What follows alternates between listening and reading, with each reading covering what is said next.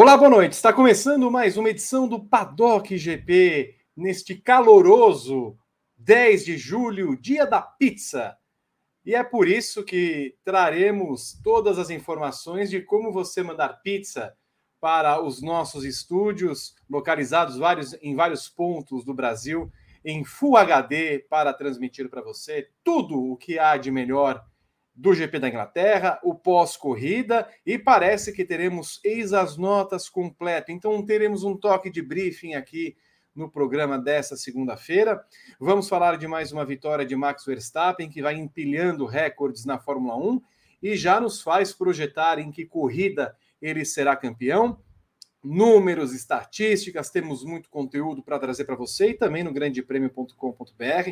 Estamos multiplataformicos nessa segunda-feira, porque vejo um monte de plataformas transmitindo aqui ao vivo o nosso programa: Facebook, Twitch, Twitter, TikTok, Dailymotion e YouTube. Todas essas, arroba Grande Prêmio, aqui no YouTube, Grande Prêmio 1 e Grande Prêmio 2. Você se inscreve em todos os canais, ativa as notificações, participa do nosso programa e é sempre importante que você faça isso para que cada vez mais pessoas consumam o nosso conteúdo. Eu quero que você consuma Evelyn Guimarães, eu quero que você consuma Gabriel Curti. Eu quero que você consuma Rodrigo Berton com. Uh, com vocês sabem que não precisa ser tão assim para consumir o Rodrigo Berton. O Rodrigo Berton estava de folga ontem e foi atrapalhado pelo andamento do programa no briefing, mas eu trago para vocês aqui em Full HD a senhora do Paraná, o senhor agora da ponte aérea, e eu quero que vocês tragam as primeiras é, informações e comentários sobre o GP da Inglaterra, a vida, o universo e tudo mais. Olá, Evelyn. Olá, Vitor Martins. Tá, eu sei que você está encalorado nessa segunda-feira, animadíssimo para o Paddock GP. É, você está bem? Está tudo certo aí? É, olá, Gabriel Curti. Eu não sei se o Gabriel está. Eu não sei, acho que aconteceu alguma coisa lá. Está petrificado em nossa mas... tela. É. É, olá, o Rodrigo Berton também, aos nossos amigos do Paddock GP. Mas, assim, é, o que eu tenho a dizer é que eu estou ansiosíssima pelo ah. filme da Fórmula 1 com Brad Pitt, é, Javier Bardem e todo mundo, sabe? A história, assim, é, é magnânima. Né? que, assim, ninguém poderia imaginar uma história dessa, mas, assim, eu estou muito, muito contente. Essa foi a, a, a, grande, a grande notícia do final de semana, o que movimentou mesmo a, a Fórmula 1. Olha, Evelyn, eu confesso que pouco acompanhei do, do noticiário hoje. Hoje foi um eu dia sei. complicado em minha vida, sabe? eu imagino. Eu, eu queria saber de você o seguinte: qual é o roteiro desse filme? Por que, que a décima equipe não foi, a décima primeira equipe não foi à pista? Onde estava Brad Pitt ali nos boxes, ele se classificaria entre os 107%, ele colocaria o seu carro à frente de Nick DeVries. Eu quero que você me traga as informações. Olha, Vitor, assim, a, a... o Frederico Vassou falou que a, o, o box da, da PEX GP, que é a equipe de, de Javier Bardem nesse filme, ele vai ser o chefe da equipe, é, a equipe estava ali localizada entre a Mercedes e a Ferrari, né? Com todos os engenheiros, mecânicos e tudo mais, com dois carros adaptados aí pela Mercedes. São carros de Fórmula 2, mas foram adaptados pela Mercedes para parecer um pouquinho mais com a Fórmula 1. É, e o Frederico Vassou, chefão da Ferrari, falou que, nossa, a equipe está é, tá tão bem representada que esse box está melhor do que muitas equipes do grid aqui. Se você for olhar, o box está melhor, tem mais recursos, tem mais gente. Então, assim, eu, eu não, não, não ficaria surpreso de ver essa equipe da, da, da, da Fórmula 1 aí, do filme, bem colocada nesse, nesse grid. Mas, ah, basicamente, é o seguinte, né? É uma equipe garagista. É, o cara quer finalmente pontuar na Fórmula 1. entendeu? Ele tem um cara promissor ali, né? É, que é interpretado, que vai ser interpretado pelo Damson Idris, é, e precisa de alguém para orientar, né? E aí ele chama o Sony Reis, que vai ser né, o papel do Brad Pitt. E o Brad Pitt é, foi um grande cara, um grande piloto, mas que sofreu um acidente feio na carreira e depois ele levou tempo para se recuperar, sabe? Se você já ouviu essa história antes, né? Se você está su tá suando um pouco é, é, familiar, é porque é realmente familiar, né? Mas assim, é, e aí ele vem para essa equipe, basicamente é isso. Ele é chamado para orientar esse cara promissor para eles conseguirem, no momento em que a Fórmula 1 vive, tentar sair da lanterna é, do campeonato. Basicamente é essa. Por que o nome dele não é Frank? Então, não sei. E também eu não gostei do nome Sony Reis, sabe? Sony Reis não tem nada a ver com, com cara de Fórmula 1. É, certo? Né? Assim, ah, olha, Sony Reis, Pô, isso não é nome de piloto. Sony Reis é nome de jurado do Silvio Santos. É, então, Sony Reis é nome, sei lá, do sei lá o quê, entendeu? Da NASCAR, mas não da Fórmula 1. Entendeu? Então, assim, já não gostei desse, desse, desse, da, desse negócio. Mas, assim, é, eu já estou muito fã do filme. Eu acho que o Benjamin Button aí, é, do, do Brad Pitt, porque houve, o Hamilton falou sobre isso, né? Houve uma certa um certo assim, constrangimento, né? Porque o Brad Pitt tem 60 anos, né? Vai fazer 60 anos. E assim, ele voltar a correr e tudo mais foi uma questão, né? Mas o Hamilton achou que ele Benjamin Button e tudo mais não ia fazer tanta diferença. O gato tá com uma questão aí, né? E o Berton também, você vê que ele tá, deu uma travada também. Hoje é verdade, o Berton também apareceu, saiu, voltou. Hoje vai ser, eu sinto que vai ser emocionante hoje também. Não, Rodrigo, Mas eu só quero dizer qualquer... que tá... Tem alguma coisa estranha também, porque esse fundo não é nosso, né? Qual? Como não é? Uai. Que fundo é? Ele é, é eu não sei, tá, tá, para mim tá parecendo estranho o fundo. É, o programa? É. É o Paddock. Tá escrito Paddock. Não tem tá escrito, tá escrito GP. Não, mas aqui é para mim não tá escrito, é isso que eu tô falando. Vixe! Para mim não tem nada. Por isso eu tô falando, tá estranho. Não tô vendo nada, nem, o, estamos, nem paddock, estamos... nem nada. Alguma estamos... coisa tá esquisita hoje nesses filmes. Ah, tem um negócio, tem, uma, tem uma, uma, alguma coisa na sua tela em volta? E tem. com o botão cancelar? Tem. É, é isso que você tem que tirar. Você cria, clica em cancelar. E aí você cancela o programa. Tá... E aí a gente pode. tira do ar como você A gente vai, a gente comer uma pizza. Entendeu? A culpa, é hum. É que eu só quero dizer que qualquer semelhança desse roteiro do filme da Fórmula 1 com o filme da Indy do Sylvester Stallone é mera, é mera coincidência. A gente nunca viu um roteiro desse. E se o Brad Pitt não cantarolar e pegar três moedas durante uma volta, eu vou achar muito errado. E se eles não pegarem o carro de Fórmula 1 e darem um rolê por Silverstone ali nas ruas, levantando bueiro também, eu vou ficar decepcionadíssimo. Eu espero é, bastante emoção nesse filme. Aí Brad Pitt estava maravilhoso com o macacão. O macacão e o carro era mais bonito do que alguns carros do grid. O carro era bem bonito. Verdade. Muito bem. Eu só quero saber uma coisinha antes de Rodrigo Berton. O Gabriel está aqui abaixo. Eu quero saber se ele me ouve e se está tudo bem. Oi, boa noite, Vi, Eve, Bertão, vocês estão me escutando? Sim, eu gostaria de saber as últimas notícias sei... aí de Saturno.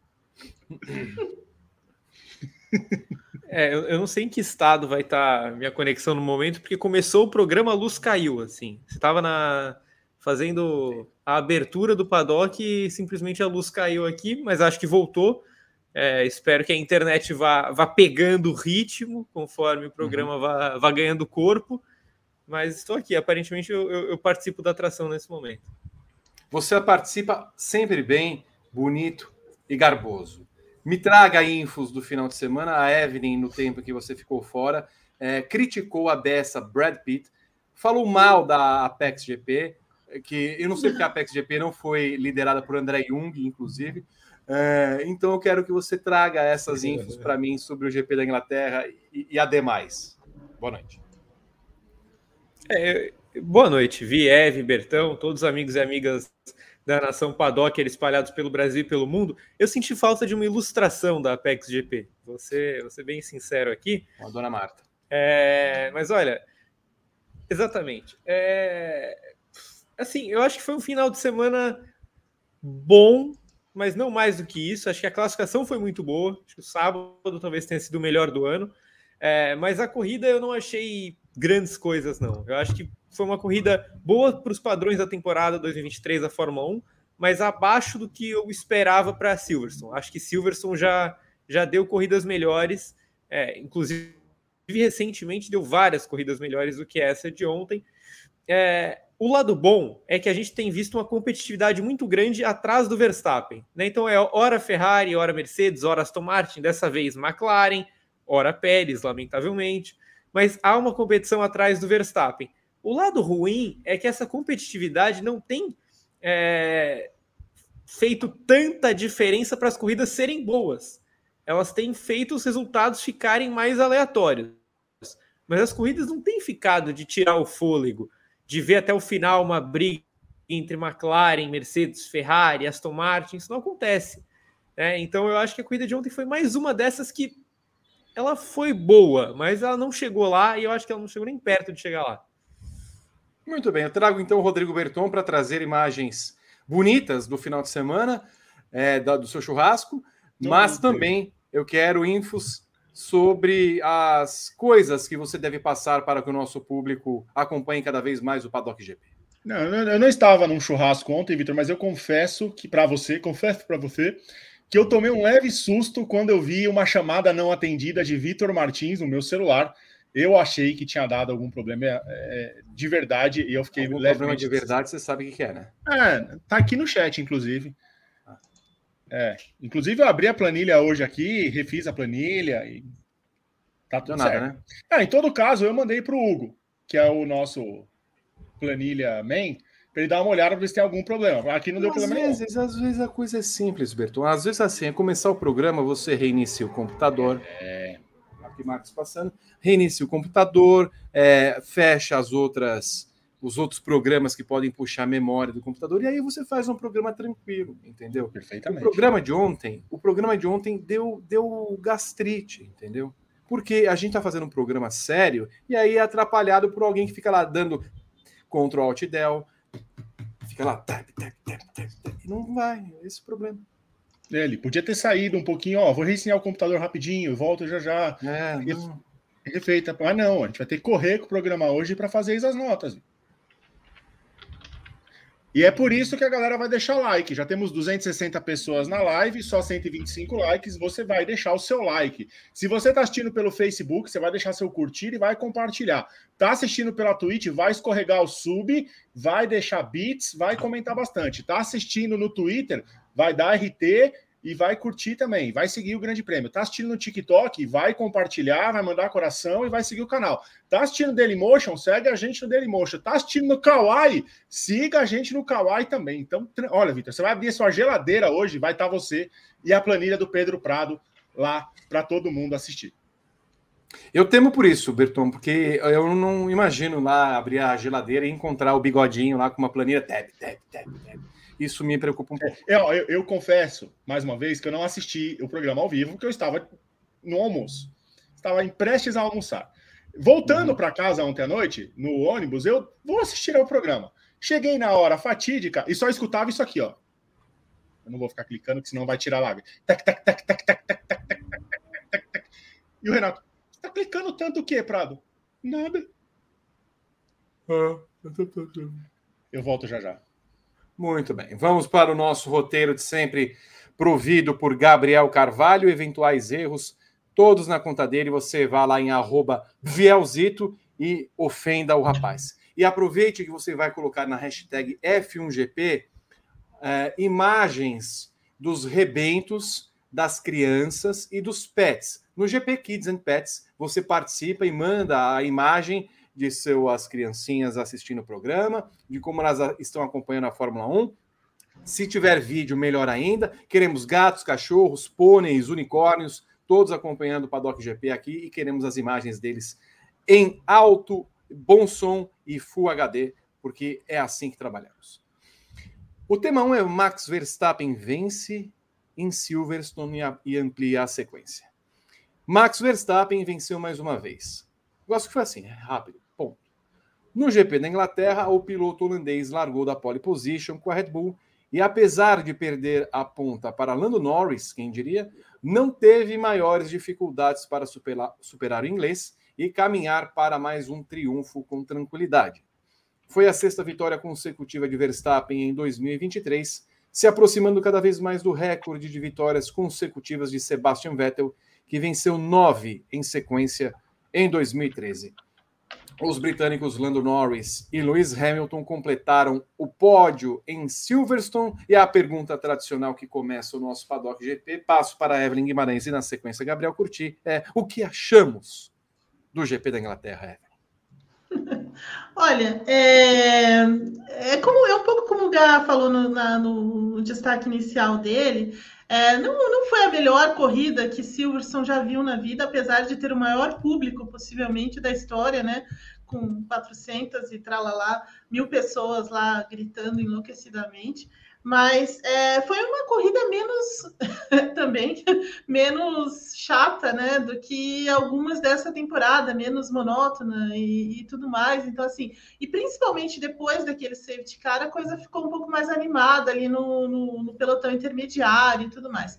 É claro que assim a, a, McLaren aparecer da maneira como ela apareceu também foi interessante, né? Uma outra outro elemento dentro dessa temporada muito esquisita que a Fórmula 1 está tá vivendo, mas ainda assim foi uma corrida ok, né? Dentro do, do, do que a gente tem nessa, nessa temporada. Então, assim, é, o Verstappen ganhou muito facilmente, como ele tem feito ultimamente, né? Então, assim, ele toma até um sustinho ali na largada. É, ele, não que ele tenha largado mal, né? Mas assim, o desenvolvimento da largada que, que foi muito ruim e o, e o Norris é, reagiu muito mais rápido, né? E aquilo ali deu um brilho inicial para a corrida, mas depois o Verstappen, na grande velocidade é, que a, a, Red Bull tem, em linha reta, em trechos de alta velocidade, acabou. É, superando facilmente e, e correndo para mais uma vitória na temporada, né? E aí o que acontece é que o safety car mudou um pouco a história dessa corrida, né? Porque o Piastri poderia ter ido para o pódio, né? E coisa e tal, e, e, acabou que mudou um pouco esse nesse panorama, porque o Hamilton, apesar de ter um início de corrida totalmente tumultuado, né? Escapou da pista e tudo mais é, foi premiado nesse, nesse sentido e, e, e, levou, o carro levou o carro até o pódio. Poderia, então, ter sido até melhor, né? Mas aquela briga com o Norris ali, fiquei com a impressão de que ele poderia ter feito mais e não fez, né? Depois ele mandou um, ah, então, velocidade de reta e tal, mas eu fiquei com uma pulguinha atrás da orelha. Mesmo assim, foi mais do mesmo que vem sendo essa temporada, né? Então, assim, não, é, não foi a corrida mais chata do ano, mas também não foi de tirar o fôlego nem nada disso, mas pelo menos você termina o, o domingo com algumas, algumas boas historinhas, viu, Vi? Temos boas historinhas, Gai, é o que se tira melhor do GP da Inglaterra? É, temos algumas histórias interessantes. Eu acho que é, pontualmente o pódio do Norris e do Hamilton. É, é legal ver dois ingleses fazendo pódio na corrida de casa. Ah, principalmente depois do, de declarações que o Norris e o Hamilton mesmo deram recentes de que eles estavam construindo uma relação boa entre eles, né? A animosidade, né, que rolava ali. É, o Norris e o Hamilton não se bicavam muito, e aí depois agora eles parecem que têm se dado bem. É, então, achei legal ver os dois juntos no pódio. Inclusive, gerou aquela cena fantástica na coletiva pós-corrida do Norris falando como Hamilton e Alonso foram exemplos para ele de como companheiros de equipe funcionavam. É, enfim, foi divertido. Acho que a recuperação da McLaren é uma história, sem dúvida alguma. Né? É uma equipe que é, viveu anos muito ruins na Fórmula 1 recentemente. Recentemente não, né? na, na, na década passada. E ter termina né, pegando, pegando a mão as histórias. Gostou, pelo menos, Gá?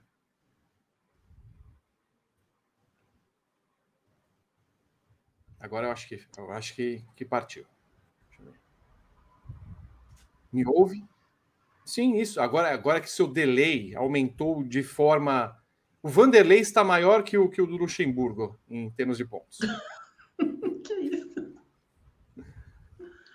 Olha. Olha lá. Está petrificada em nossa tela, Evelyn. Olha, eu acho ah, um absurdo isso. A quem interessa calar o Gabriel Por toda semana calam o Gabriel Curti, né, Evelyn? Então, eu, eu, fico pensando nisso. Ele mudou de lugar e tudo mais, mas ainda tem esse problema. Tem uma perseguição aí atrás. Vai, do, vai vem. Sabe? Vai. É. Vai. Isso é muito injusto. Olha lá. Ele... Agora ah, aparece não, o azulão. Vem um azulão. Só para compor. Para facilitar o corte do, Vou facilitar o corte dos meninos do TikTok do, das redes curtas. Então me diga, Rodrigo Berton, você achou o que do GP da Inglaterra? Eu gostei bastante do GP da Inglaterra, achei bastante movimentado, uma largada boa, o Norris ali é, botando para para ferrar com a vida do, do, Verstappen, o Piastri também, se, o, o Nando Norris acabou atrapalhando um pouco o Piastri, porque quando ele joga o carro, ele dá uma fechadinha no Piastri que tem que estar é, obviamente não foi proposital, o Norris estava se segurando, ele tinha conseguido a, a liderança, o Verstappen já estava atacando, ele tinha que se defender. Se não fosse isso, talvez as McLaren tivessem liderado com dobradinha a primeira volta. Isso seria ainda mais interessante que o Verstappen ter um trabalhinho a mais de passar dois carros e não só o Norris. Achei que o Verstappen demorou para ultrapassar o Norris. Achei que fosse ser mais fácil, que ele não, o Norris não completaria a primeira volta na liderança, mas ele completou cinco voltas. Então é, é, foi interessante. Foi mais uma corrida que o Verstappen não sumiu. Ele não teve dificuldades, assim, foi uma vitória fácil, mas ele não sumiu. Ele não terminou com quase uma volta para todo mundo, que nem estava sendo no começo da temporada. E foi legal ver mais uma equipe chegando para brigar. A McLaren andou bem na Áustria com o próprio Norris e andou bem com os dois pilotos é, agora na Inglaterra. Então foi bem legal de ver. Foi uma corrida muito movimentada, a gente viu briga o tempo inteiro. Era a briga ali pelo décimo lugar, estava acirrada. A briga do Gasly com o Stroll foi boa. O Sainz com, com o Gasly foi boa, até os dois se pegaram depois. Então foi, foi bem legal de assistir. Foi uma, corrida bastante divertida. Pecou por não ter mais briga na liderança, mas entregou entretenimento, que é o que importa. Só para completar, você entende que o Norris, vou passar também para a Evelyn essa pergunta. Vocês entendem que Norris foi o cara que mais é, perturbou o Verstappen na temporada?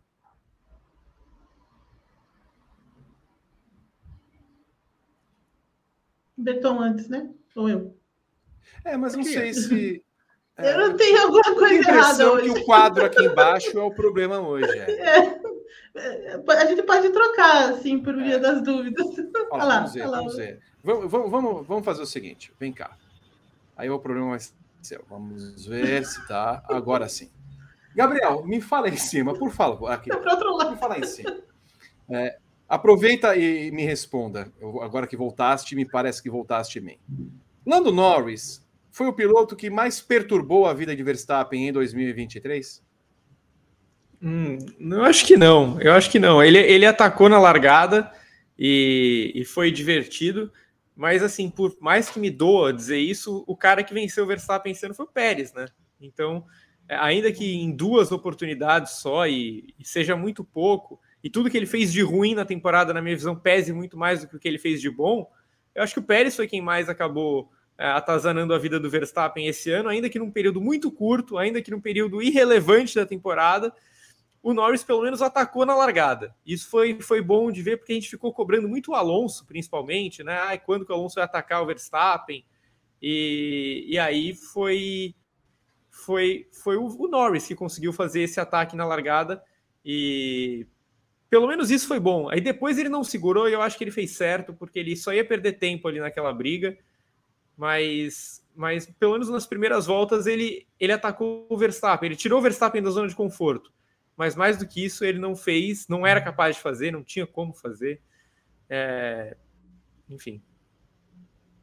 E você, Evelyn Guimarães? Que acha de Nando Norris? Ou se não foi ele, se for o Pérez, por, por o Pérez ter vencido as duas provas, das outras equipes, e aí considerando Alonso, Hamilton, Leclerc, Sainz, uh, com bom gosto, Russell, obviamente nunca Stroll, mas dessas equipes todas, o Norris fez aquilo que a gente esperava deles todos e ninguém fez?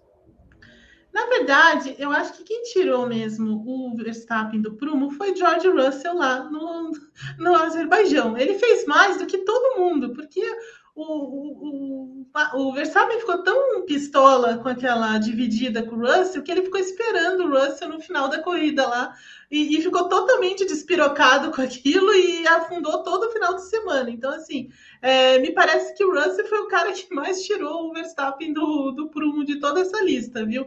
Mas eu concordo com o Gá, assim, é, fora de brincadeira. Eu acho que o, o Pérez realmente foi o cara que venceu né, bem ou mal, ele venceu o Verstappen, então assim, não tem muito o que falar. É, e, e, quem mais chegou perto, talvez, tenha sido a, a, tal, talvez realmente o Leclerc também.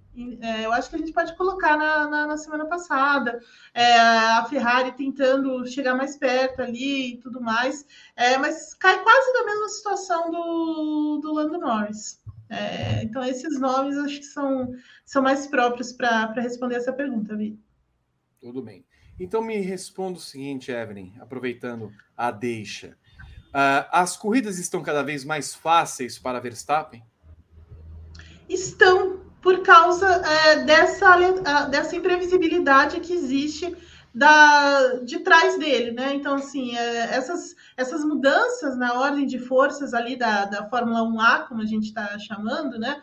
Então, assim, é, uma hora é a Aston Martin, no outro momento é a Mercedes, depois a Ferrari, agora a McLaren.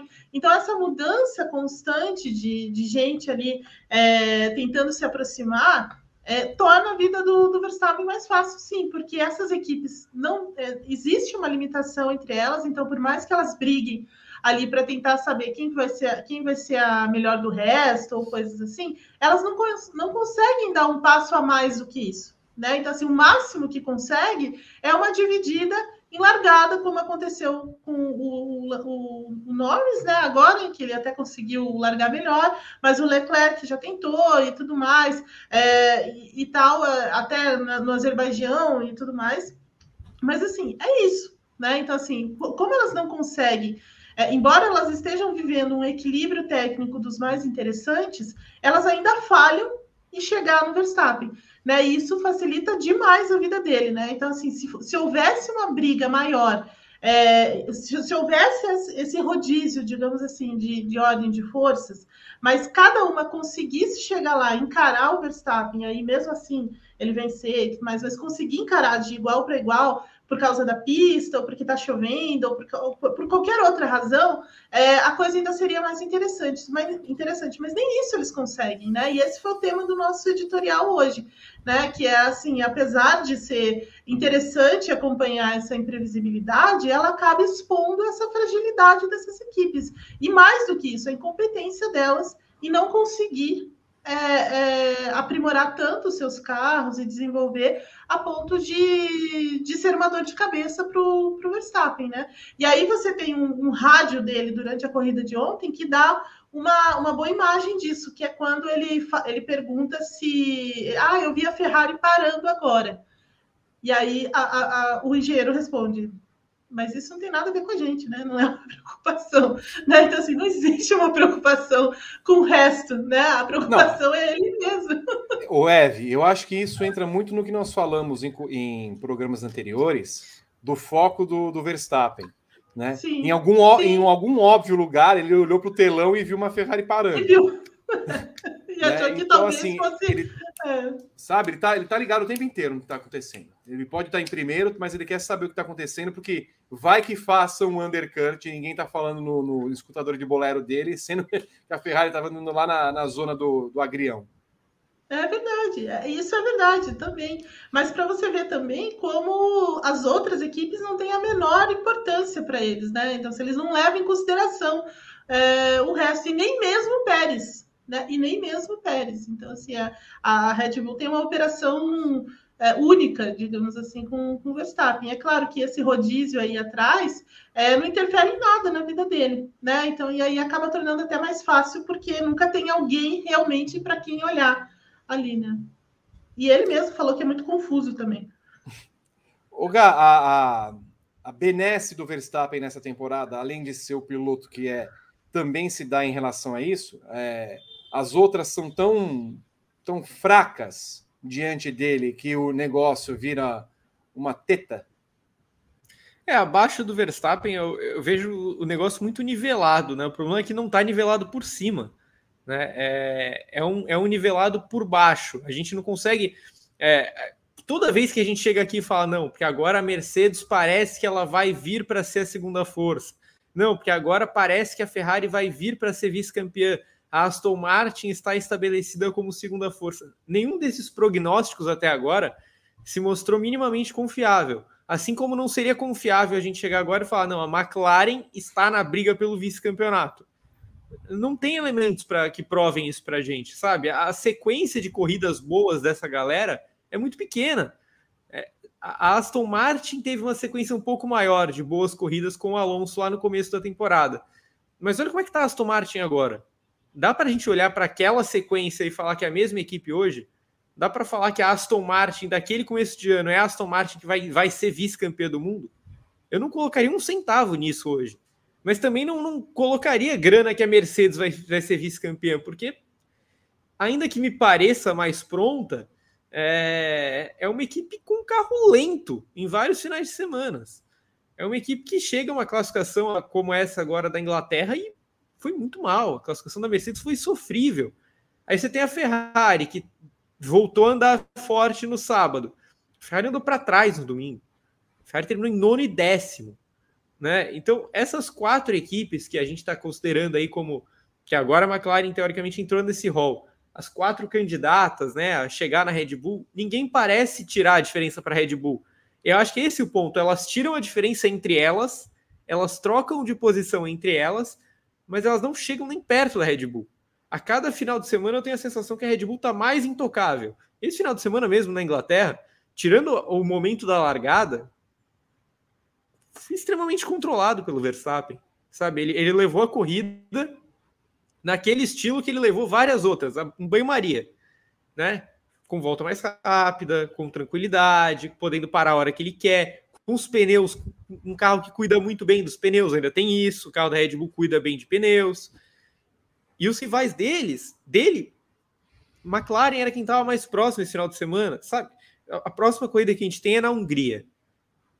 Vocês acham que a McLaren vai ser a segunda força? Para mim, não tem quase a menor chance disso acontecer. Então, é, esse panorama todo nos leva a ver o Verstappen muito superior em toda a corrida, eu diria imbatível em toda a corrida, e, e nos faz olhar para a classificação hoje e ver um piloto que há cinco corridas sequer vai ao Q3 e continua é, ligeiramente respirando bem para ser vice-campeão. É, é uma realidade completamente maluca, que expõe, como a Eve falou, muito a fragilidade das rivais, muito esse, perde-ganha, é, que não vai levar a lugar nenhum, nenhuma dessas equipes, e expõe também como a Red Bull é superior a todas, a ponto de levar o Verstappen na minha visão, ele vai quebrar todos os recordes dessa temporada, em recordes de temporada que ele pode quebrar, acho que ele vai quebrar todos. E, e há uma chance real do Pérez, numa temporada muito ruim, ser vice-campeão. É. Eu acrescento a isso, Guy e Evan, ao fato de que a Mercedes vai abandonar a temporada. A Ferrari já viu que esse carro não está indo além. Provavelmente vai pensar já em 2024. A Aston Martin já começa a cair e pensa o seguinte: bom, nós vamos brigar pelo vice-campeonato ou também já vale pensar em 2024, quatro, sabendo que nós temos uma boa base, fizemos o um bom trabalho fazendo o carbono Red Bull, mas vamos fazer uma base melhor para o ano que vem, sabendo do assoalho, pipipi, popopó. E aí vem a McLaren que aparece só na décima corrida mas a gente, como você falou, Gá, não tem elemento nenhum para colocar a McLaren agora como grande força. Ela talvez possa ser a equipe que continue a desenvolver o carro para essa temporada. E pode ser que ganhe em cima das demais em relação a isso. Porque três equipes devem já pender para 2024 e a McLaren, que já prometera um carro novo no lançamento, começa a evoluir. Pode ser que assim, bom, ó, enquanto as outras três estão ali no limbo, Vamos fazer os melhores esforços para melhorar esse carro até o final do ano e ver o que a gente pode fazer. Então, como essas três vão ficar paradas, a McLaren vai tentar evoluir, a, a, a tendência do Verstappen vencer realmente as 12 restantes corridas é enorme. Porque a única competição que ele vai ter, basicamente, é da McLaren, sendo que não temos, de novo, elemento algum, como você falou, para falar que a McLaren vai bem na Hungria, na Bélgica, que eles vão trabalhar nas férias, trabalhar nas férias da Fórmula 1, voltando lá para a Holanda, com elemento algum. Então, assim, a, a indiferença das três equipes rivais da, da Red Bull nesse campeonato e a ascensão de uma equipe na décima etapa não significam absolutamente nada para o campeonato. Nada, nada. Elas vão entregar de bandeja todos os recordes do Verstappen por mera incompetência. A Evelyn escreveu no editorial de hoje, né? É, se não tivesse o Verstappen, se não fosse o Verstappen e a Red Bull, o campeonato até seria interessante, né? Você vê que as três, a, Red, é, Mercedes, Aston Martin e Ferrari, estão ali brigando pela segunda ponta. E a McLaren vai vir tentar agora alguma coisa. Dificilmente vai ser quarta colocada, mas vai tentar alguma coisa, sei lá.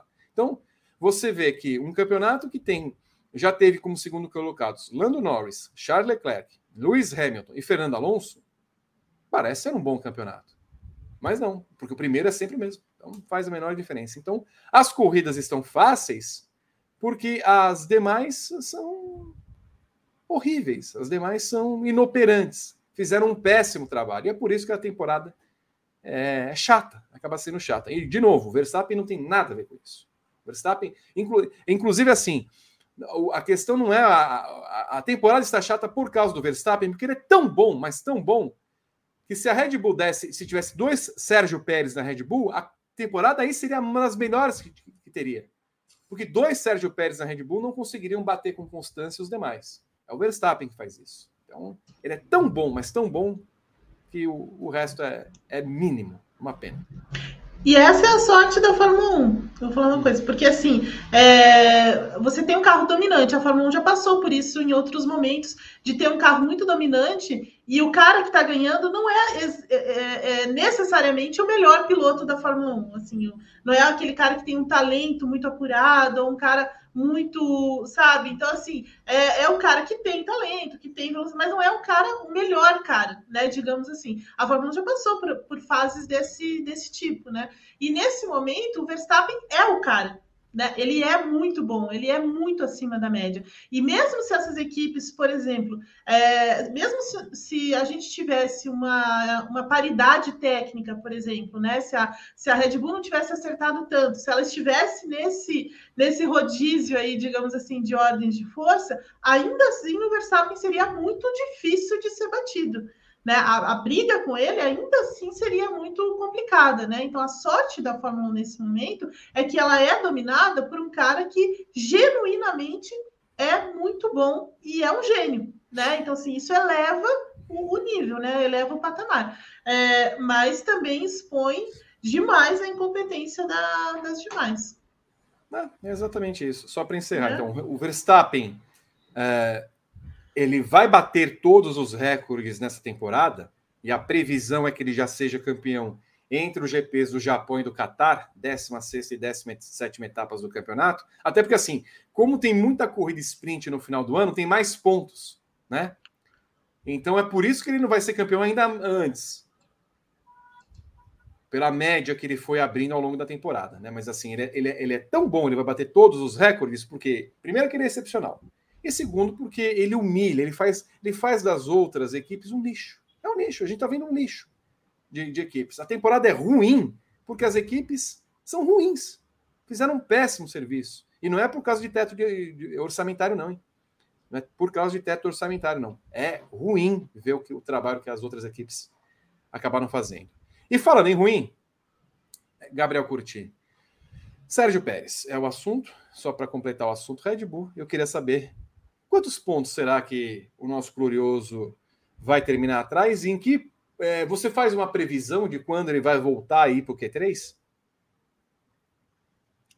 Uh, eu acho que ele vai acabar indo para o Q3 na próxima corrida, se não chover na classificação. Assim, porque é, o GP da Hungria tende a ser uma prova muito ruim, por exemplo, para a McLaren, que a gente está falando aqui tanto, né, que pode ser uma nova força é, a Hungria é uma pista mais de baixa velocidade.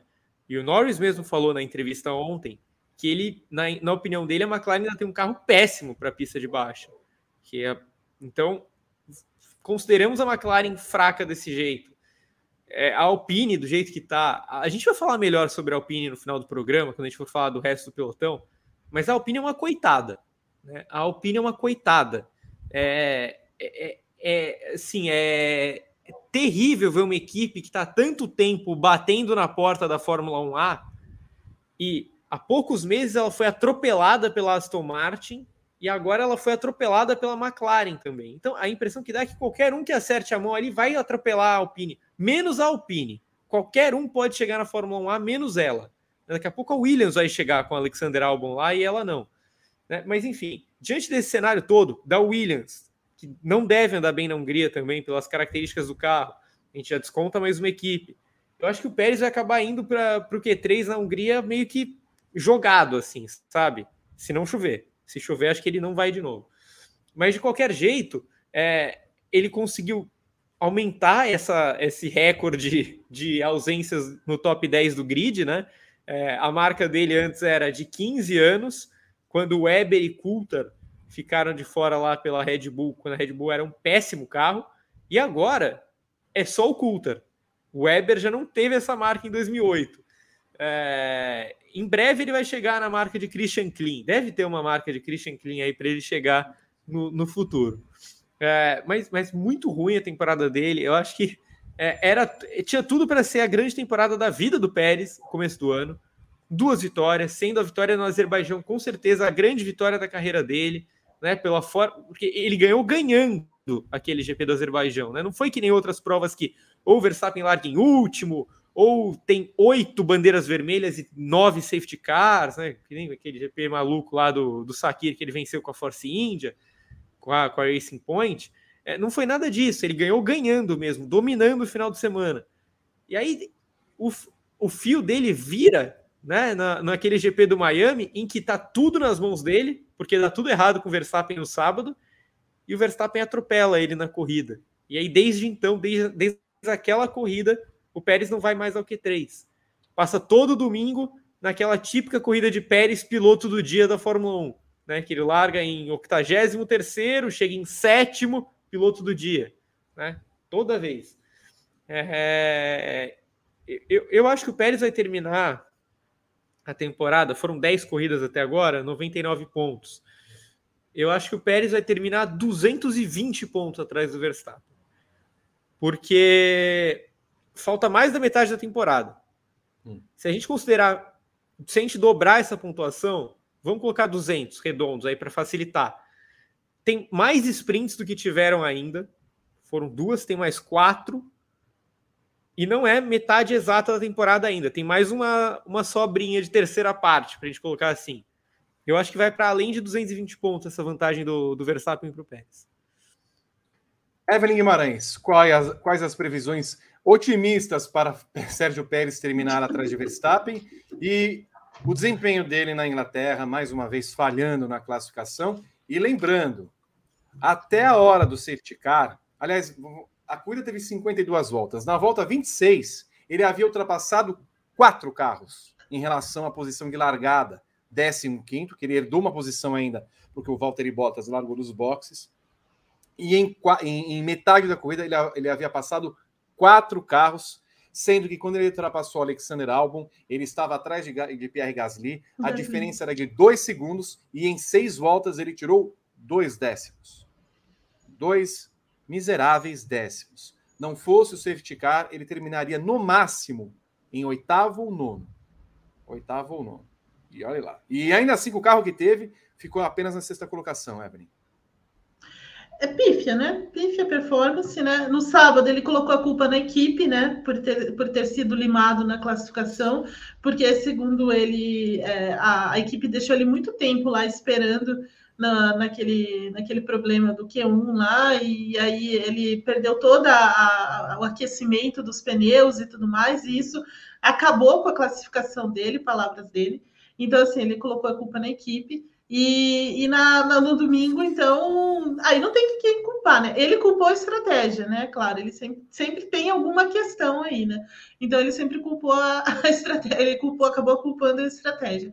Mas o fato é que ele não consegue render, né? Então, assim, ele tem um carro, é, o melhor carro do grid nas mãos, né? E não faz por merecer. O Pérez não faz por merecer. Ele não entrega aquilo que ele tem nas mãos, né? Então, assim, é, e agora até o Mark Webber deu uma cutucada legal, né, nele, né, nesse, nesse final de semana, dizendo que nem nos tempos dele, é, quando ele era já considerado velho pela equipe, as coisas funcionavam desse jeito, né? Então, assim, foi meio, foi meio durão, né? O Mark Webber naquele, naquele estilo dele. E, é, mas ele tem razão, né? O, Pérez deixa muito a desejar, né? Deixa, é demais, assim, a, a disparidade de performance. Porque, assim, é, todo mundo, a gente já falou isso outras vezes, né? Mas é, ninguém, ninguém vai conseguir bater o, é muito difícil alguém bater o Verstappen em condições normais. Mesmo se, por exemplo, o Hamilton, o Alonso, é, tiver o Lando Norris é, tivessem um carro muito bom, tão bom quanto o do Verstappen, já seria difícil bater ele todas as corridas, né? Exigiria, é, exigiria um, um, comprometimento, um tipo de performance, performance assim, é, e concentração muito elevados e tudo mais, mais ou menos como aconteceu em 2021, né? Então já seria difícil. Mas assim, o Pérez ele não anda nem perto né? Então, assim, mesmo que ele tomasse tempo e tudo mais, mas assim, né? Segundo lugar, dobradinha e coisa e tal, como aconteceu com outros caras, né? E a gente fala muito mal do Bottas, mas o Bottas fazia esse tipo, ele cumpria essa, esse tipo de missão, né? Muitas vezes e, é, e tudo mais. E é uma coisa que o Pérez não consegue fazer, ele está destruído mentalmente, né? Miami destruiu a mente do, do Pérez e, e, e arrisco dizer que nunca mais ele vai voltar a ser é, aquele um piloto minimamente combativo, sabe? Ele acabou, Miami assim acabou com o Pérez, né? Então assim, porque primeiro tem pilotos que são feitos para disputar títulos, são feitos para esse tipo de coisa, tem pilotos que não, né? E aí se acostumam a perder e é isso aí. É, e me parece que o Pérez está nessa nesse, nesse momento assim da, da carreira dele que ele se acostumou em, em que tudo dá errado para ele, entendeu? Basicamente é isso. E ontem, né, depois que de toda essa performance pífia, no, mais uma performance pífia dele, é, começaram a se falar muito sobre futuro e coisa e tal, né? E ele, ah, não, mas eu não, não posso me incomodar mais com isso, né? Não, não tenho nada a ver com isso e, tudo, e, tudo, mais. Os caras sabem do meu potencial é. e coisa e tal, né? E tá lá o Helmut Marko. Reclamando da já... equipe. Ele é, sabe e ainda reclama da equipe, que a equipe é culpada, né, Eve? Exatamente. E tá lá o Helmut Marko jantando lindamente com o Daniel Ricardo, né? Então. É, né, o futuro do Pérez não está muito, não tá muito seguro, não, né? E assim, é, e outra coisa que a gente também já falou algumas vezes, né? É, a paciência da Red Bull com ele só se explica não só pelo Carlos Slim, né? Pelo aporte financeiro, mas também pelo fato de que eles não precisam do Pérez né, para ganhar o campeonato de construtores. Né, a, a Fórmula 1 Racing, né, a, aliás, a, a, Verstappen Racing, perdão, já, já faz isso por si só, né? A Fórmula Verstappen. Então, eles não precisam do Pérez para isso. Mas se precisasse minimamente, o Pérez é, já teria se aposentado, né? É, pois é. Vamos ver o que será de Pérez nos próximos capítulos. Lembrando que mês atrás a Red Bull dava risada à imprensa quando perguntada a possibilidade de demissão, de substituição de Sérgio Pérez. Quá, quá, quá, mas que é isso? Nem pensamos nisso. E dias atrás a Red Bull é, confirmou que considera Daniel Ricardo para o ano que vem, sendo que Daniel Ricardo não era considerado para AlphaTauri, depois passou a ser considerado, enfim, as coisas mudam rapidamente ali no mundo Red Bull nós sabemos muito bem, e não à toa, Helmut Marko e Daniel Ricardo estavam jantando quesadilha a Pérez no último final de semana.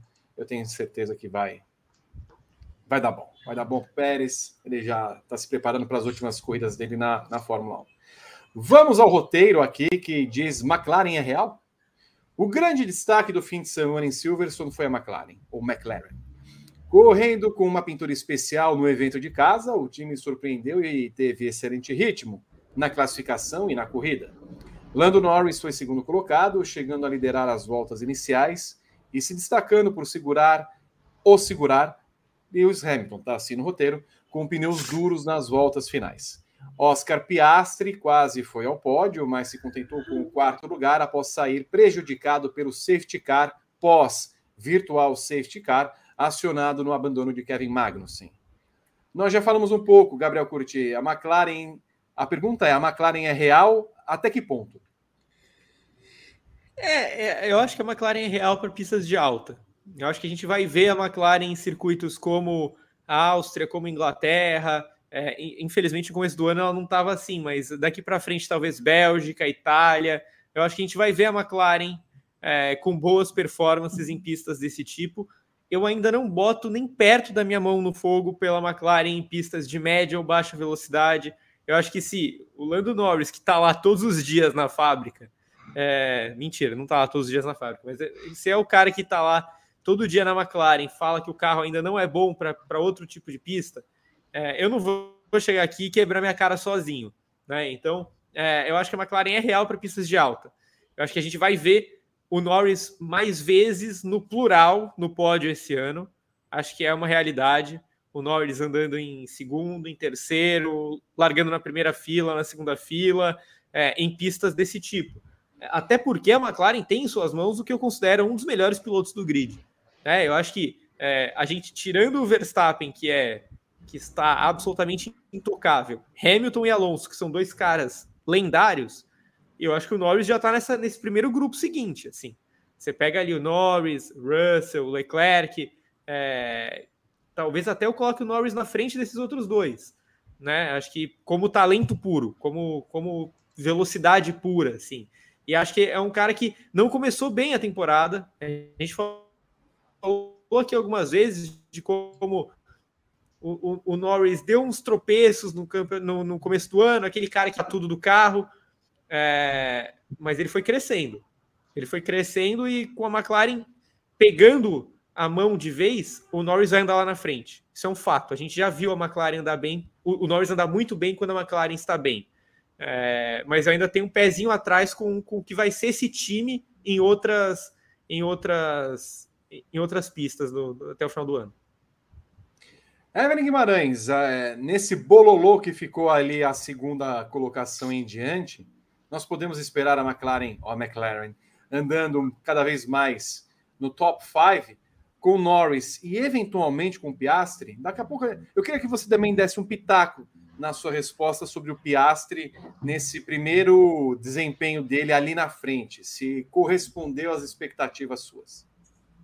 Então, é, a McLaren vai aparecer nessas, como o Gabi falou, a McLaren vai aparecer nessas pistas de alta velocidade mais vezes, mais perto do Verstappen, inclusive da Red Bull e tudo mais, porque ela tem uma velocidade, eles conseguiram desenvolver uma velocidade é, de reta e uma performance em curvas de alta velocidade muito boa, né? Então todo mundo ficou meio espantado com a, com a eficácia do carro da, da McLaren nesses nesses trechos, porque basicamente todo, toda a atualização feita pela McLaren foi feita para andar melhor nesses trechos, né? Então eles mudaram muito o carro para fazer isso. Isso começou na Áustria, né, com o assoalho, com a tampa do motor, com o side pod, que basicamente a lateral da McLaren é a lateral do carro da Red Bull, né? Se você colocar os dois lado a lado, basicamente é a mesma coisa, né? Então assim, eles mudaram tudo isso, mudaram o conceito do carro inicial, né? Como o Gá sempre gosta de lembrar desse, desse episódio fantástico da história da McLaren, né, Gá? Quando o cara chega lá no lançamento do carro e diz que, olha, deu ruim, a gente não vai, vai começar a temporada temporada. E, e aí começa no Bahrein com um novo pacote, atualizando o carro completamente. O cara tem a pachorra de chegar lá com a cara de pau e dizer: olha, a gente se perdeu no desenvolvimento. Né? Então, assim, isso, isso a gente tem que é, reconhecer na McLaren, né? Os caras não mentiram, né? Já chegaram mandando a real, né? É, então, assim, um episódio incrível. Mas o fato é que eles demoraram até encontrar essa fórmula para esse carro, né? Então, assim, não foi tão fácil assim como é, nunca é quando você tem que mudar todo o conceito. E no caso, a McLaren fez isso. Então, ela muda nesse primeiro momento na Áustria, no carro do, do carro né, do, do Norris, já com essas mudanças. E na Inglaterra, é, eles ainda colocaram uma nova asa dianteira, mas só no carro do Norris, só o carro do Norris tinha. O do Oscar Piastri só estava com a atualização vinda da Áustria. Então, assim, e o bico do carro também, né, também era diferente no carro do, do Lando Norris. Mas é basicamente para andar em alta velocidade. Basicamente é isso que eles fizeram com o carro, porque na visão do André Stella, é, as pistas em que você tem problemas com baixa velocidade são mais fáceis de lidar do que você ter um déficit tão grande em termos de velocidade reta. Vamos ver se isso se paga ao longo da, da temporada. O Norris já tentou frear isso e disse: olha, é, o carro ainda é muito ruim em pistas de baixa velocidade, ele ainda é, tende a, a, ter, a, desgastar mais pneus, por exemplo, ele não gera downforce, então assim, tem algumas questões aí. É o que a gente vai ver na Hungria. A Hungria vai ser uma prova de fogo interessante para para a McLaren se ela vai conseguir fazer, vai conseguir comprovar a tese dela. Vamos ver o que acontece. Mas em pistas de alta velocidade, a gente vai ver a McLaren mais forte, sim, né, ao longo dessa, primeira, principalmente nessa fase da Fórmula 1 e, e logo depois, né, com o GP de Monza. Mas, por exemplo, a Hungria, Zandvoort, esses lugares, a Singapura, esses lugares vão ser é. mais difíceis é, né, para a McLaren. E sobre o Oscar Piastri, assim, eu acho que ele entregou aquilo que dava para fazer nessas condições. Então, no momento em que ele teve um carro é, mais previsível, um carro em que respondeu né, a, a, a, performance, ele entregou. E ele foi muito bem nessa corrida, né? Sem erro, sem nada. É claro que a questão do safety car ali, da, da estratégia, acabou tirando dele a chance de pódio, mas mesmo assim, no final da corrida, ele estava coçando o Hamilton, né? Quando o Hamilton se afastou do, do do Lando Norris, é, o, o, o Piastri acaba a corrida ali quase na foto, né? Na hora de tirar na, na bandeirada. Então, assim, o, ele foi muito bem, né? E eu acho que a gente, nesse momento, tem que dar também um pouco de tempo, porque é, apesar de toda a expectativa ao redor do Piastri, depois do que aconteceu no ano passado, ele entrou numa equipe que o chefe da equipe disse que o projeto deu ruim na primeira corrida do ano. Então, assim, você tem que dar um desconto para o rapaz, né? Então, essa primeira parte de temporada, como equipe toda, é, a equipe estava muito ruim, então não tinha muito o que esperar do, do, do, Oscar Piastri. Mas assim, ele não cometeu erros graves, nem nada disso. E nessa corrida especificamente, quando o carro entregou performance, ele também entregou resultado. Quer falar dele também, Gá? A gente veio de uma Áustria muito ruim com o Piastri, né? Por mais que ele não é. tivesse é. as autorizações no carro da McLaren, ele batalhou no final da prova e acompanhamos em, em tempo real numa briga maravilhosa entre Alfa Romeo, Haas, Alfa Tauri e Piastri. Tava ali brigando. E só não terminou em último porque o Magnussen foi punido. Quer dizer, aquele festival de punições, todo mundo lá acabou passando Piastri. Quase ele pontua, coitado. Mas enfim, o Piastri sai de uma Áustria horrível para entregar um terceiro lugar na classificação e um quarto lugar na corrida.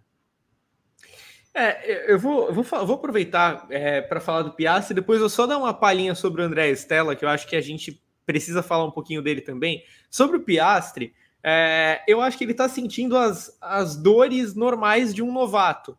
Né? Ele está passando por processos normais de um novato. É porque a gente tem se acostumado, é, se acostumado não, mas a gente viu em algumas, alguns casos recentes na Fórmula 1 pilotos novatos terem temporadas espetaculares. Mas o padrão não é essa, não é esse. O padrão é que novatos é, errem, tenham corridas em que eles não se adaptem. E se for um novato muito bom, que tenham corridas em que eles explodam.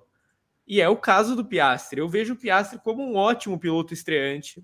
É, nem se compara aos outros caras que subiram junto com ele esse ano. Nunca, nunca fez sentido colocá-los no mesmo balaio mas é um cara que não ganhou à toa todas as categorias de base como ele ganhou, né? Não chamava Freca ainda, mas enfim, ele ganhou a Freca, ganhou a Fórmula 3, ganhou a Fórmula 2, e ele fez a escadinha rápida, né? Sem, sem muitos problemas, e, e ele é muito talentoso. Ele é um cara que tem uma facilidade é, grande de guiar nas mais diferentes pistas e assim, ele tá, ele tá do lado do Norris, né? É um companheiro difícil de você ter no seu primeiro ano, porque é um cara que tá estabelecido, é um cara muito querido na equipe, é um cara que, quando o Norris sobe para o time principal da McLaren, é, basicamente o Zac Brown entregou a chave do time para ele já. né? Porque se a gente for voltar anos atrás, e é, é a mesma coisa que ele está fazendo com o Piastre agora. Ele já tratava o Norris, futuro campeão do mundo. A gente tem um campeão nas mãos. E é basicamente o que o Zac Brown tem feito hoje com o Oscar Piastri. Eu não acho que o Piastri seja do mesmo nível do Norris. Eu acho que ele está um degrau abaixo, né? no potencial, no teto. Eu acho que o Norris é mais talentoso do que ele. Mas nem de todos os. É, nem, nem só de pilotos campeões do mundo vive a Fórmula 1. Eu acho que o Piastri é um piloto muito bom, com teto bastante alto, possível vencedor de corridas. É, é o futuro da McLaren. Caso o Lando Norris alce voos mais altos, a McLaren está em boas mãos com o Piastri. E acho que ele começa agora um, uma trajetória que tende a ser acidentada, porque ele é um novato, mas tende a ser positiva também. E rapidamente sobre o André Stella. A Eve falou dessa questão das atualizações antes mesmo da temporada começar, e eu sempre achei isso muito engraçado, né? Porque a gente sabe que os carros não são os mesmos das apresentações, mas eu nunca tinha visto uma equipe falar que ia atualizar o carro antes da primeira prova, porque você não atualiza uma coisa que não sequer estreou, né? Então eu achei engraçado esse termo. E acho que o Stella deu entrevistas curiosas no começo dele na McLaren, porque ele era sincero demais para o mundo como a Fórmula 1.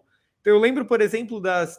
Não sei, não lembro se foi na segunda ou na terceira corrida, que o André Stella vira e fala assim: Eu ainda estou sentindo muita dificuldade em ser um chefe de equipe.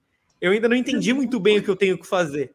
Na segunda corrida, né? Então, é, um cara ser sincero desse jeito não combina muito com o mundo da Fórmula 1.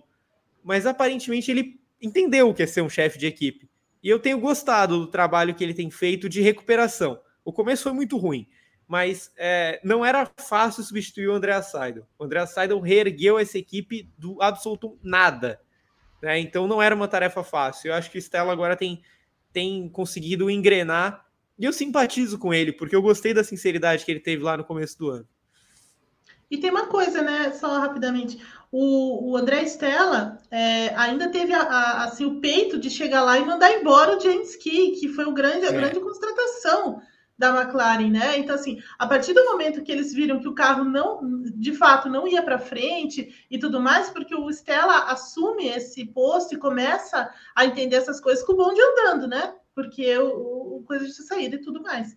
Então, assim, ele chega lá e peita o cara e manda embora e reestrutura tudo, toda a, a, a parte, é, o setor aerodinâmico da McLaren, é, traz o, o promotor de novo para um, um, um posto de comando da McLaren, porque o que tinha tirado ele de lá. Então, assim, ele, ele dá um gás para a equipe e tudo assim de uma forma bem silenciosa, na verdade, né? Porque a gente acaba não prestando tanta atenção nas coisas que acontecem lá né, em McLaren, essas coisas assim, mas na verdade ele fez esse trabalho de forma muito silenciosa e agora a gente vê é, esse, esse resultado. Eu também simpatizo muito com, com o André. Eu acho que foi uma grande, uma grande, assim, uma grande decisão do Zac Brown. Ah, pois é. Eu pensei que a Evelyn tinha travado depois não. do Zac Brown. Você sabe uma coisa que eu gosto muito no Zac Brown? Eu não sei se vocês já pararam para pensar, e até olhando para as demais equipes que ele tem, mas sobretudo na Fórmula 1, a cada, a cada semana que passa, a gente recebe um comunicado assim. McLaren fecha a parceria, deixa eu pegar aqui, o que, que é isso? Apigen, sei lá, o que, é o Apigen? Um orgânico. Sabe? Ele tira uns patrocínios do nada. Né? O carro da McLaren é aquelas camisetas de time que aparece lá, um monte de negocinho lá, vai compondo, não sei o que lá. Então, assim, problema financeiro a McLaren não tem, não vai ter. Porque o que ela, até porque, por exemplo, ela pintou o carro para o final de semana da casa dela em homenagem ao Google, cromou por causa do Google, Google Chrome, aí fica cromado, tudo cromado e tal. Então, assim, devem estar tá ganhando uma grana imensa lá do grupo Alphabet que deve ter recebido bastante do Twitter lá, que deve ter voltado a pagar né, os servidores. Não precisamos mais de 600 caracteres e limites e tudo mais. Mas, enfim. Então, eu acho interessantíssimo como a McLaren tem patrocínio em qualquer lugar do carro. Assim, o quíntuplo do que tem Haas, do que tem Alfa Romeo. Até o carro da Apex tinha mais patrocínio que a Haas. Mas enfim, isso é um, um papo outra vez. Mas a, a, o Zac Brown é um cara muito interessante do ponto de vista comercial. Sim. Muito interessante. E eu não sei como ainda, Evelyn, só passando para você para terminar, como ele ainda não fez uma marca tipo André Stella Artois. tá bom, certo. Um formatinho de garrafinha e tal. Porque o cara tem um tino para negócio que vou te contar. E é verdade isso. E assim, uma das e uma coisa que eu gosto no Zac Brown é que ele não tem medo de errar. Né? Ele não tem medo de arriscar as coisas, ele, ele, né? E essa coisa dos patrocínios aí é uma coisa bem americana, né? Bem americana mesmo. A gente vê os carros da, da Indy, da NASCAR, né? Então, assim, o cara quer patrocinar a Indy 500, ele tem lá a padaria na frente da pista, ele vai patrocinar, entendeu? Você não tem problema com relação a isso. É bem essa mentalidade americana, mas o que me chama mais atenção, assim, o que eu mais gosto do Zac Brown é que ele não tem medo de errar. Né? Então, assim, é, e essa é uma das críticas que eu li hoje sobre a Ferrari. A Ferrari está sendo muito criticada pela, pela imprensa italiana, mas é, de, por várias. Mas essa eu achei muito interessante, porque a Ferrari tem medo de tudo. Ela tem medo de colocar uma atualização, ela tem medo de, de mudar de ideia, de, e, a, e a McLaren não, né? Então, assim, ele, ele, já, ele já tomou na cara em vários momentos nessa ousadia dele. Mas ele acertou mais do que errou na verdade, tirou a, a McLaren de, de, outros, de outros buracos, né? Quer completar, Gá, só para a gente passar para frente? Eu não sei, o, o Gá viu alguma coisa aí. Ah. Eu tô, o comentário do Sávio aqui no, nos comentários me tirou um pouco do prumo. É... Qual? Cadê? É. O urubu do Pixel.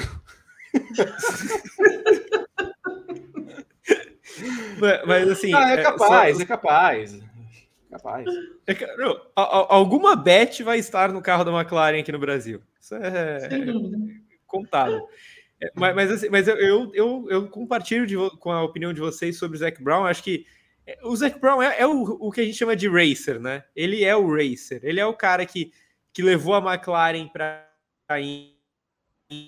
Indy, que levou o Alonso para Indy 500 que está fazendo a McLaren se reerguer, porque é, a, é, você olhar para a McLaren agora e falar assim, não, a McLaren começou o ano devendo, mas começou o ano devendo em comparação ao que ela tinha atingido com o próprio Zac Brown. Né? O Zac Brown pega essa equipe à beira da falência lá, nas últimas posições da Fórmula 1, com aquela parceria técnica com a Honda que estava uma tragédia absoluta, ele vai lá e reergue o time, sim, sabe? Sofrido, suando, é passo a passo, até chegar numa temporada muito competitiva que a McLaren consegue ali brigar o tempo todo com a Ferrari, bem à frente das outras equipes, como a Alpine, como a Force India, enfim. É... Então ele atingiu um patamar com a McLaren que ainda não é uma McLaren campeã de novo, não é, obviamente não é, mas ele é peça fundamental. Ele e o André Seidel foram as peças fundamentais para a McLaren virar hoje de novo uma equipe que a gente olha no começo do campeonato, ela em sexto e fala, é uma tremenda decepção, porque a gente já se acostumou de novo com a McLaren que briga ali para ser essa equipe a, a furar a Fórmula 1A. Seco para vocês, porque nós gostamos também de fazer um momento vídeo curto aqui no nosso Paddock GP e o Berton precisa para fazer cortes, tá? É, Lando Norris, Evan Guimarães, termina o campeonato à frente de Lance Stroll? Termina. Só isso, tá bom. É, é, Gabriel Curti. Né? Gabriel Curti, o Lance Stroll vai ficar atrás do Lando Norris do campeonato? Vai ficar atrás e não é pouco, não.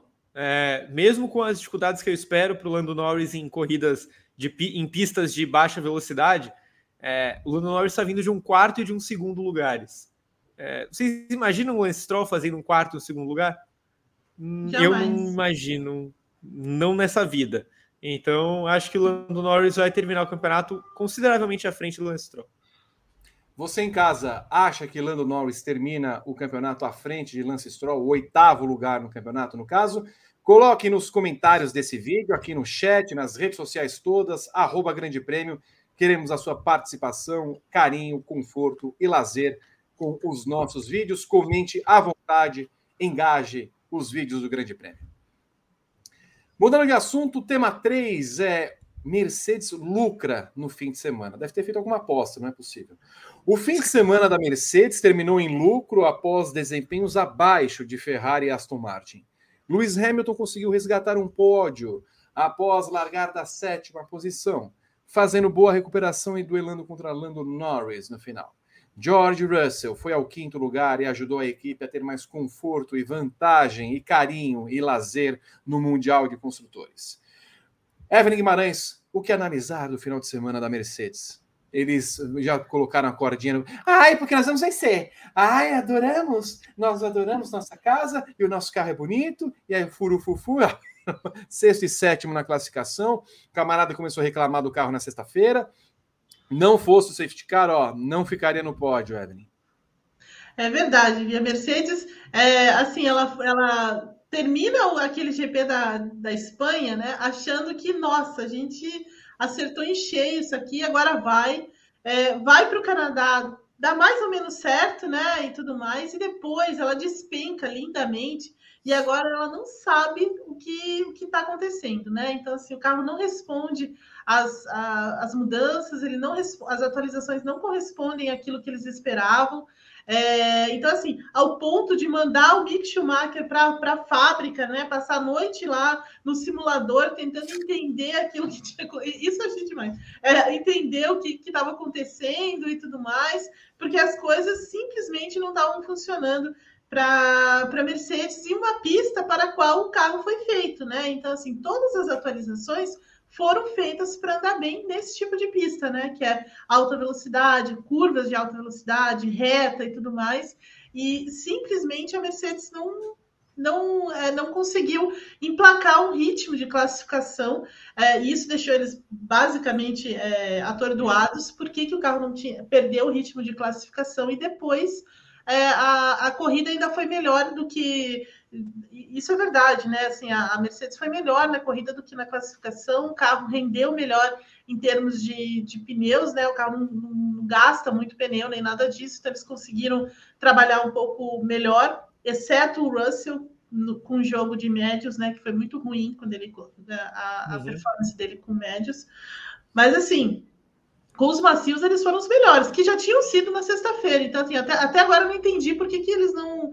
Por que, que o Hamilton também não largou com pneu macio é, para tentar escalar rapidamente o, o, o, pelotão e tudo mais. Então, assim, tem alguns erros também de estratégia da Mercedes nesse, nesse momento. Mas o fato é que, apesar do, do, do pódio e tudo mais, é, foi um, né? Ela está sentindo que, assim, as atualizações foram ok e tudo mais, mas não vai levar a lugar nenhum, sabe? Isso me parece que caiu com uma frustração gigante dentro da, da garagem, né? O Toto Wolff falou muito durante depois do final da corrida, né? Então assim, quando ele fica meio puto, pistola, né? Ele fala, fala, fala um monte de coisa e depois é. ele diz assim: "Não, não é bem assim", coisa e tal. Eu acho que o melhor momento para você entrevistar é realmente depois da corrida, né? Porque daí ele fala a real mesmo, vem tudo o fígado do, do né, austríaco, do coisa é, vem. E, e aí ele fala, né, que olha, é, a gente vai largar a mão e vai pensar já em, 2000, em 2024, porque tá, tá, o carro ainda continua muito imprevisível. Eu não quero saber mais de uma diva 2.0, é, já desceu a lenha no, é, e tudo mais a Mercedes não foi tão ruim quanto é, essas declarações dele disseram, sabe? Então, assim, a, a performance em ritmo de corrida já foi melhor do que na Áustria, o carro não desgasta pneu. Então, assim, eles. É, a, a, impressão que eu tenho é que a Mercedes precisa de alguns ajustes, é, algumas, a, mais algumas atualizações certeiras para melhorar entendeu? Mas ela não dá esse horror todo que o Hamilton e o, e o próprio Toto Wolff falaram. Acho que tem um, um exagero, porque a expectativa para a corrida era muito grande. Né? Então, a expectativa que eles colocaram em cima de Silverstone, em casa, e né, servindo, sincer, eh, né, ali, é, servindo de referência para a Apex, entendeu? Tirou um pouco o foco da, da, da, Mercedes nesse, nesse final de semana, entendeu?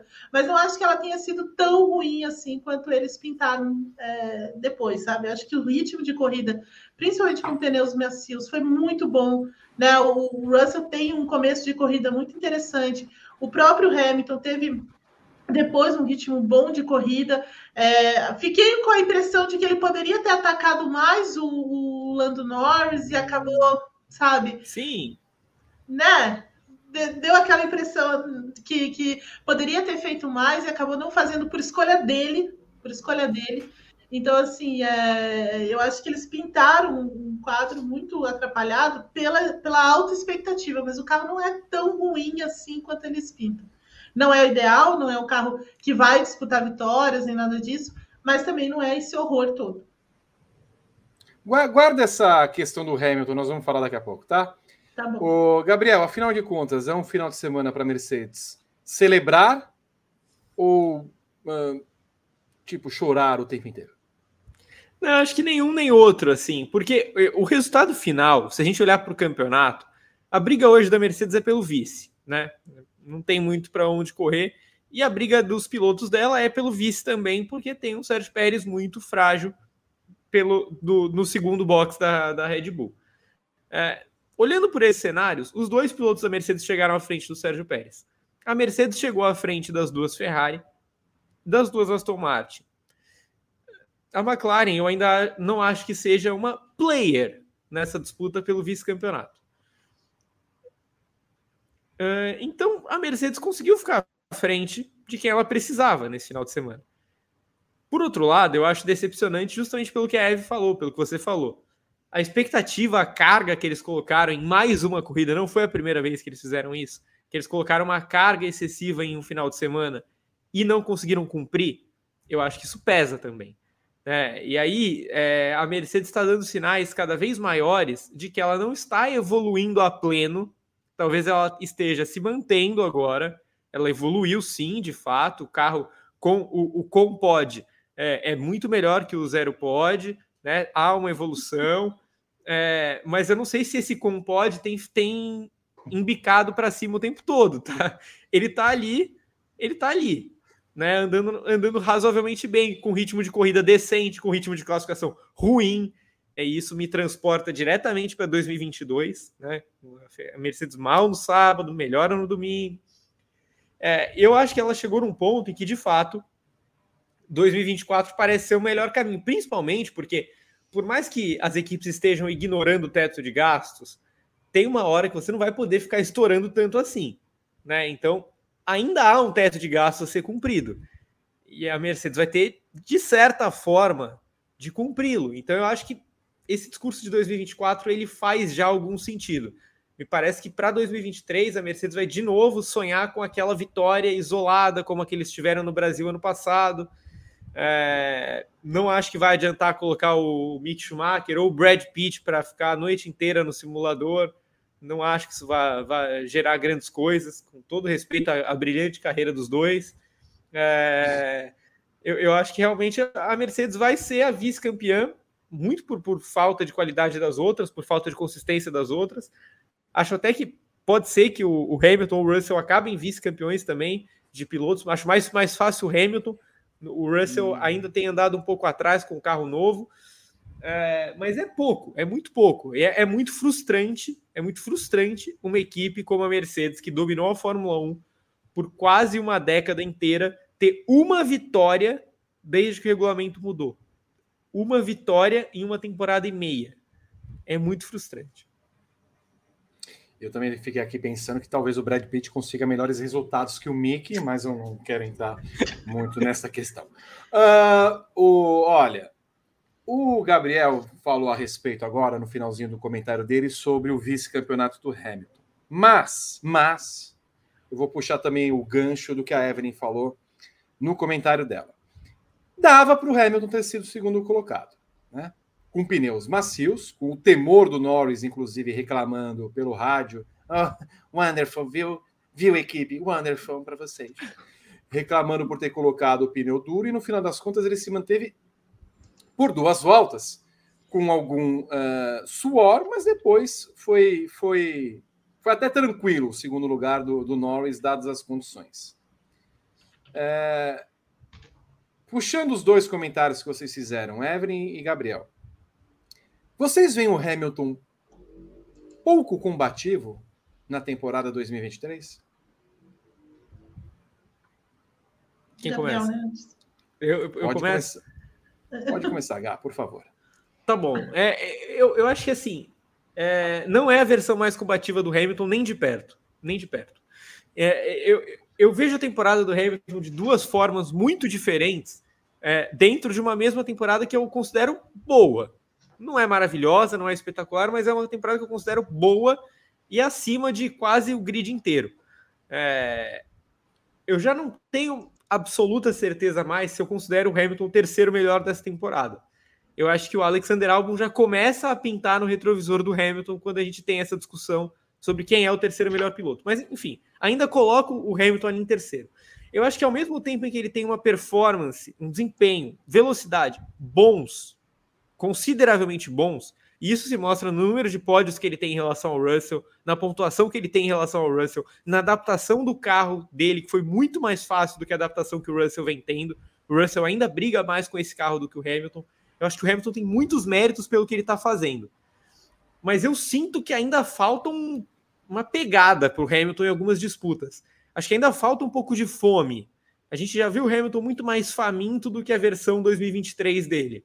É, e eu acho que esse final de semana foi um final de semana que é só ver, isso vai se refletir inclusive na nossa avaliação no ranking GP da semana.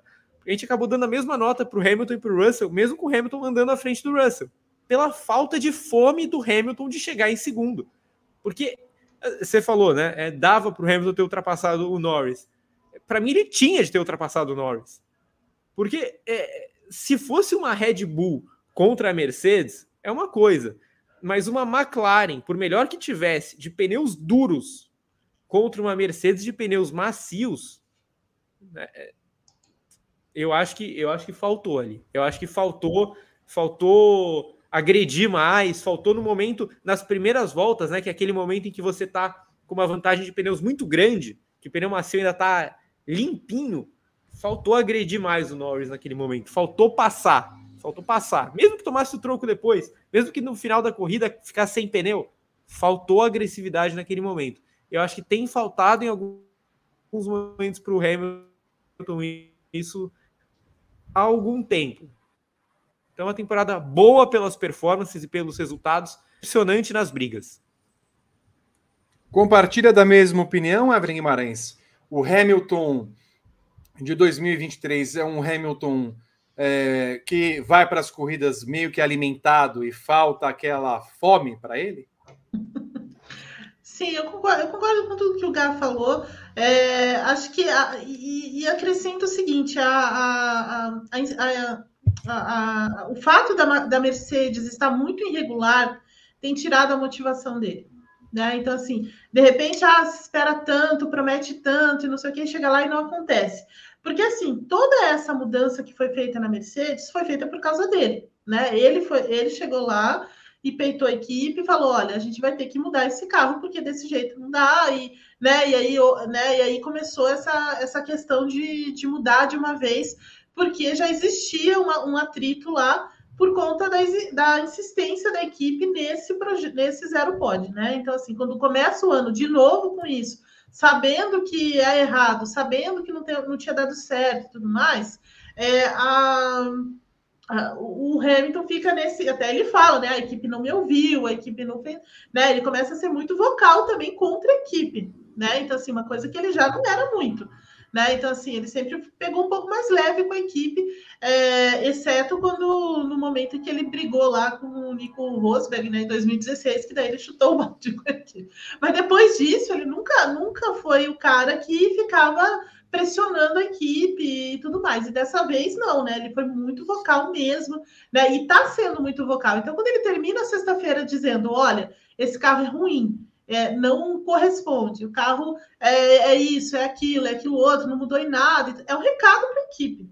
Né? É um recado grande para a equipe. Então, assim, e, e, na minha, e na minha visão, parte dessa, dessa, desse, dessa performance dele que oscila muito tem a ver com isso. Então, assim, de repente eles esperam tanta coisa e não acontece, o carro não responde, é, e aí ele começa a pensar na, no, na, também na perda do tempo que está que, que tá se, se instalando ali de você não poder disputar, não, te, não tá na disputa por, por, vitória, nem nada disso. Então, assim, porque no fim das contas, é, o Hamilton acabou sendo muito mimado pela Mercedes e pela grande excelência da equipe, né? Então, assim, de sempre ter a coisa perfeita, o mais perfeito possível, combativo, competitivo e tudo mais. E agora está sendo muito difícil. E aí você não está acostumado mais com isso nessa altura da carreira dele. Então, assim, me parece que parte disso tem a ver com esse momento que a Mercedes é, vive, né? Então, assim, é, mas sim, assim, o resto concordo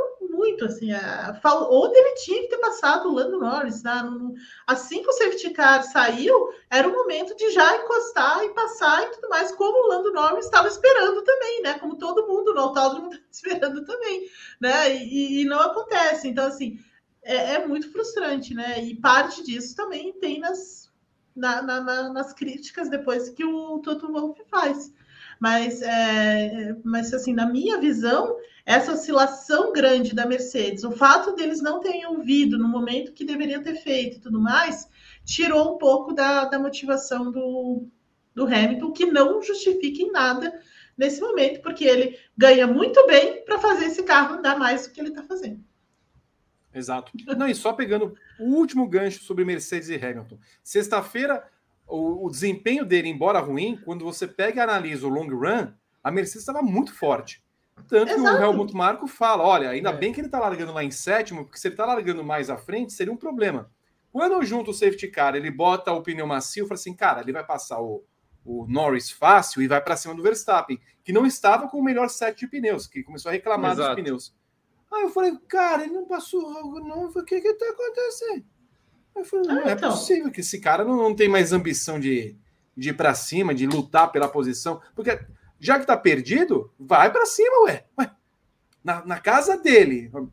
Me parece mais que ele, ele quis agradar o público inglês, terminando em segundo e terceiro com dois pilotos ingleses e pelo respeito que se percebe que tem entre um, um fã e um ídolo, porque o Norris é ídolo de, é fã dele, do que eventualmente vai que eu tiro os, os dois da disputa o autódromo vem abaixo. Me parece que ele se preocupou muito mais. A gente fala do legado dele, ele se preocupou em, em dar um legado ao torcedor inglês de um, de um P2 e P3 do que propriamente partir para cima. Então, eu não, não gosto dessa versão do, do Hamilton. Essa versão, essa versão gatinho do Hamilton não, não combina. Não acho que não, não me, não me desce. Mas ele é Mas, tão enfim. gatinho, Vi. Aliás, hein? E de, a, a, mulher tava lá, né, Olha lá, olha lá, olha lá. Ela tava lá, lá, né, De repente ela apareceu, ninguém tava esperando, daqui a pouco Waka Waka B. Bom, uh, depois de bons desempenhos, a Ferrari voltou a ter um fim de semana terrível. Apesar da classificação positiva no sábado, o time se viu perdido nas estratégias e no desempenho fechando com Charles Leclerc atrás de Alexander Albon Ansucinha no oitavo lugar e Carlos Sainz sendo ultrapassado por quase todo mundo e fechando os pontos em décimo. O que aconteceu com a Ferrari é a pergunta para Gabriel Curti. É, sim, eu falei que eu, eu, a Mercedes me fez lembrar 2022, né, quando classificava mal e crescia na corrida. É, a Ferrari me, me transportou para o ano passado junto, né? porque tudo que a gente falou nos últimos programas de não, a Ferrari parece ter solucionado os problemas de desgaste de pneus. Acabou, né? Acabou. Isso em Silverson, ok, que é uma, uma pista que geralmente tem uma degradação alta e tal, mas é, a Ferrari destruiu os pneus de novo, destruiu os pneus de novo. Estavam lá os dois caras parando antes do George Russell, que largou de pneus macios, né? Aquela coisa deprimente para a Ferrari ver como o carro gerencia mal os pneus. Não gostei das estratégias. Eles se deram mal no safety car. Eu acho que os menos culpados dessa vez foram os pilotos. E... Mas a Ferrari, de novo, ficou devendo muito e se distanciou da briga pelo vice com mais um desempenho consistente, digamos assim. O que aconteceu com a Ferrari, Evelyn? Olha, é, se lascou, né? Basicamente é isso que aconteceu com a Ferrari. Ela se lascou pela, pela, pelo ritmo de corrida, né? O, o, o Frederic Vassou disse depois da corrida que foi uma, uma pequena queda de ritmo, uma pequena queda de ritmo. Mas não foi, né? Não foi uma pequena queda de ritmo. Foi uma queda acentuada de ritmo, né? É, muito provocada, como o Gá lembrou, como o Gabi bem falou, sobre o, né, pelo desgaste excessivo dos pneus, que de novo a Ferrari passa a enfrentar, que depois da, do GP da Áustria pareceu que ela nunca mais ia ter esses problemas, e agora ela voltou a ter esses problemas, né? Numa pista que também demanda muito pneus, isso, isso é verdade, né? Mas ela acabou sendo vítima de novo desse, desse tipo de problema e além de todo, além de tudo, né, da estratégia. Né? A estratégia também não funcionou para a Ferrari. Então, assim, a corrida foi um, um desastre completo, né? E, e, ainda assim, né, a, a estratégia está ruim. A, eles foram pegos por esse, por esse desgaste de pneus os dois pilotos é, tretando ao longo do final de semana, né? Então, assim, entre eles e com outros pilotos, então, assim, a coisa não, não, não, não caminhou muito bem para a Ferrari, não. E hoje os jornais italianos criticaram bastante a Ferrari, né? Bastante a, a gestão da Ferrari, a, a gestão de crises da Ferrari, já antecipando problemas aí entre Leclerc e, e Sainz, porque o Sainz tá, tá também zero paciência, né, com todo mundo, com a equipe, com o Leclerc, com todo mundo, né? O Leclerc também é, meio pistola com o Sainz porque foi ultrapassado, né, naquela questão da, da classificação. Então, assim, muito, muitos problemas aí para a Ferrari. E, e uma das críticas que eu achei bem pertinente é o fato da Ferrari ter medo de tudo, né? Então, assim, ter medo de atualizar, ter medo de arriscar, ter medo de, de colocar, é, de, de, de dizer o que está acontecendo também. Então, assim, é, a vida da Ferrari está bem complicada nesse momento, bastante pressionada, bastante criticada pela imprensa italiana. Vai ser difícil esse, essa reta final de, de primeira parte de temporada dos, dos, italianos se nada melhor acontecer, se não conseguir fechar um, a, a, primeira parte de temporada com um pódio ou uma pole, eventualmente, alguma coisa nesse sentido, né? Porque eles começam a sexta-feira dando a impressão de que poderiam brigar com o Verstappen, e no fim das contas vão caindo, né? Vai capengando até é, perder para a McLaren, ficar atrás da Mercedes e tudo mais. Então, assim, está bem longe do que eles imaginavam depois do que aconteceu na Áustria. Ô, Eve, só, só uma coisa aqui. É, eles terminaram a corrida atrás do álbum, né? É, atrás de Williams. E, e, se o Lance Stroll não tivesse brincando de tiro ao alvo, de tiro ao Álvaro com o Gasly, é, pelo menos um carro da Ferrari não teria nem pontuado. é, exatamente. corrida péssima, não, né? Péssima, péssima. A, a gestão de, de, de, estratégia do, do carro do Sainz é uma das piores da história da Ferrari. É assim, é, é sério. É, é uma das piores da, da, da, não é de hoje, né? Que a gente fala sobre isso, sobre como o quanto eles eles bagunçam a vida do, do Sainz. E assim, se eu fosse o Sainz, eu, eu ia chutar tudo dentro da Ferrari, porque não é possível as coisas que acontecem com, com esse rapaz. É, olha, o Sainz tem de ficar, o Sainz tem de ficar muito pé da vida com o que aconteceu no. É incrível é. como do nada assim a Ferrari tá, ó, tá E, e, assim, né? Todo mundo sabe, assim, existe uma questão na Itália que é muito clara, assim, na Ferrari que é muito clara, que o Leclerc é o primeiro piloto e para ele tudo, né, vale, coisa e tal. E chegou ali na, na classificação que o Sainz ficou meio pistola com a história da, né, de quem vai sair na frente, quem vai sair atrás, e ele não quis ficar esperando pelo mesmo motivo até que o Pérez reclamou, né, de ficar lá esperando muito tempo e tudo mais, ele passou o Leclerc quando o Leclerc tinha que ir à frente. E aí a imprensa italiana também cobra do Sainz isso.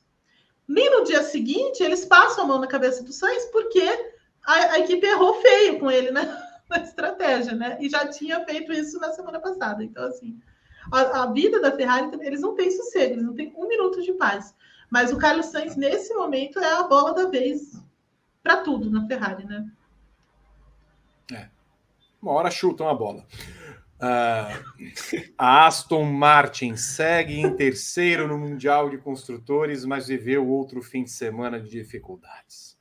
Fernando Alonso terminou apenas na sétima posição, enquanto Lance Stroll quebrou a sequência de pontos ao fechar em décimo quarto, com direito à punição. É. Gabriel, é, Aston Martin caiu muito em comparação ao começo do ano. Mas assim, muito. muito pra caramba, assim. É, é, e é, é, é, extremamente preocupante porque a Aston Martin começa a cair conforme as atualizações vão chegando. Né? E é, é um problema quando isso acontece. Quer dizer que as atualizações da Aston Martin até agora não funcionam. Não funcionam. Eu, eu não, não vou dizer que o carro está mais lento do que ele era no começo do ano, porque isso geralmente é uma mentira. Né? Isso não é, não corresponde à realidade. Mas as outras equipes cresceram enquanto a Aston Martin estagnou. Né? E aí é um problema sério, porque a, a gente olhava para a Aston Martin no começo do ano e falava: se essa equipe desenvolver bem o carro, ela briga pelo vice. Porque já se sabia desde a pré-temporada que a chance da Aston Martin começar como segunda força era muito grande. E de fato isso aconteceu. A Aston Martin foi segunda força durante parte da primeira metade da temporada. É, o problema é que ela só tinha um piloto. E isso não se refletia na pontuação, a qualidade do carro. Ela seguia ali trocando pontos com a Mercedes, mesmo com um carro bastante melhor que o da Mercedes. Hoje a Aston Martin não tem mais um carro melhor que o da Mercedes. Tem final de semana, inclusive, que ela é pior, e esse final de semana ela foi pior. Tem final de semana em que ela é pior que a Ferrari. Esse final de semana ela foi pior que a McLaren. É, então, eu vejo a Aston Martin caminhando seriamente para ficar ali na quarta colocação nesse campeonato, por mais que Ferrari e Mercedes tenham errado a mão, errem toda semana, façam besteira a Aston Martin continua com problemas de performance nas últimas provas e tendo um piloto só. Porque o outro piloto da Aston Martin é uma coisa inacreditável. Uma coisa inacreditável. É, esse final de semana, o Stroll, além de ser lento, como ele é sempre, além de cometer erros, como ele comete quase sempre, é, ele ainda foi sujo. Né? O Stroll foi sujo. E aí chega na entrevista depois completamente descolado da realidade. Ele saiu falando: não, porque é inadmissível. O Gasly me jogou para fora nas duas disputas. Cara, assim, ele fez uma ultrapassagem por fora do traçado, que passaram a mão na cabeça dele e não mandaram ele devolver a posição, não deram punição para ele. E aí a segunda vez ele foi lá, cortou o caminho e deu no meio do Gasly. E tomou só 5 segundos e 2 pontos na carteira. Assim, é, nem na NASCAR isso está sendo permitido mais. Você bater deliberadamente no amiguinho. Isso era comum na NASCAR, não vale mais na Fórmula 1 aparentemente dá 5 segundos de punição. É... E Gá, só um parênteses. Eu, eu acho que a Aston Martin está em péssimos lençóis com o Stroll. E um parênteses, ele ter passado o Gasly fora das quatro falar, linhas da pista e não, sem investigação. Os camaradas vieram daquela corrida lá é? com 4 milhões 728 mil 396 infrações de limites de pista não, não passou por fora. Aí, assim, eu já não, já não confio na FIA.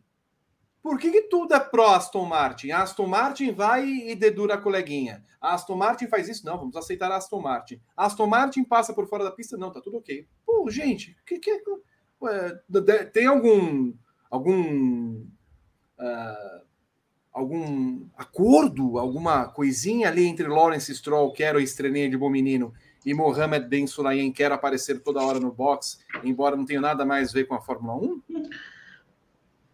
O que, que acontece? Que a Aston Martin nunca acontece cinco segundos para aquilo? Ah, vocês vão. Estão de brincadeira. Mas enfim. Ô, Guima. Alonso mascara o desempenho da equipe? Mascara, mascara muito. É, e por, até quando ela estava muito melhor do que ela está nesse momento, ele também deu uma mascarada nesse, nesse, nesse, nessa performance da Aston Martin. É, assim, eles têm um pacote novo que foi colocado no Canadá e rendeu muito bem. Mas aquele, a, aquele pacote não, não é para pistas como Áustria, principalmente como essa de Silverstone. Não é. Né? A Aston Martin anda bem em pistas de baixa velocidade, em traçados sinuosos.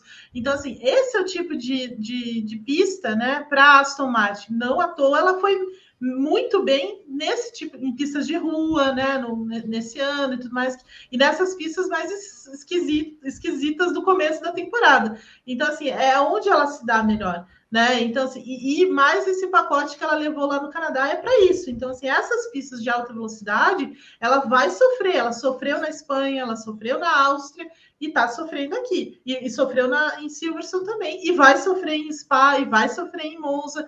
Então, assim, são, são pistas que não se adaptam mesmo ao carro da, da Aston Martin, o, o Alonso já falou isso, e o Alonso está bem conformado também, né? Eu achei interessante a maneira como, como o Alonso está tratando isso, né? E, e, aí eu fico pensando como é que é a, o trabalho dentro dessa Aston Martin, né? Porque assim. É, o, Hamilton está descendo a lenha na Mercedes sem dó nem piedade, né? Mas o Alonso é sempre condescendente com a equipe né? Mesmo nos erros, mesmo nos momentos, né? Não quer passar o lance stroll, não sei o quê. Então, assim, é um ambiente meio esquisito, né? Eu tô achando um ambiente meio esquisito. Estou um pouco é, intrigada com essa maneira como a Aston Martin tem, tem passado esses.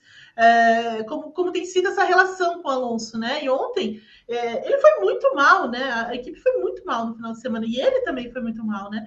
Mas ele disse que não, que tudo bem, que foi só uma questão de pista, que é, em outras pistas a gente vai voltar a ter o nosso nossa performance natural e que a gente não deve se estressar. Eu não tô, eu não tô estressado por causa disso. Eu, quem é você e o que você fez com o Alonso? Basicamente foi essa pergunta que eu fiz. Então, assim, eu acho um pouco estranho as coisas que acontecem na Aston Martin. Também acho estranha essa questão aí da, da FIA com a Aston Martin, porque é a segunda vez que ela ganha né, é, um recurso contra, contra a FIA. É, então, assim, vamos ver. Agora, o Lance Stroll, assim, o Lance Stroll é um piloto sujo. Né? Acho que o, Gá foi perfeito na, na, na, análise dele e não vem de hoje. Né? Eu lembro com o próprio Alonso nos Estados Unidos o que ele fez. Ele quase matou o Alonso. Né? Exato. tudo bem. Então, assim, é, eu acho que a Fórmula 1 também tinha de começar a olhar com um pouco mais de cuidado para esse cara. Né? Porque não é a primeira vez que ele faz isso e sempre ele tira o corpo fora depois. Então, assim, é, tem que acender a luzinha de alerta aí. Não, só para só deixar ilustrado, o Lance Stroll tem sete pontos na carteira. É menos ponto do que o Gasly e um ponto só a mais do que o Russell. O Gasly e o Russell podem ser comparados com o Lance Stroll em termos de pilotagem perigosa?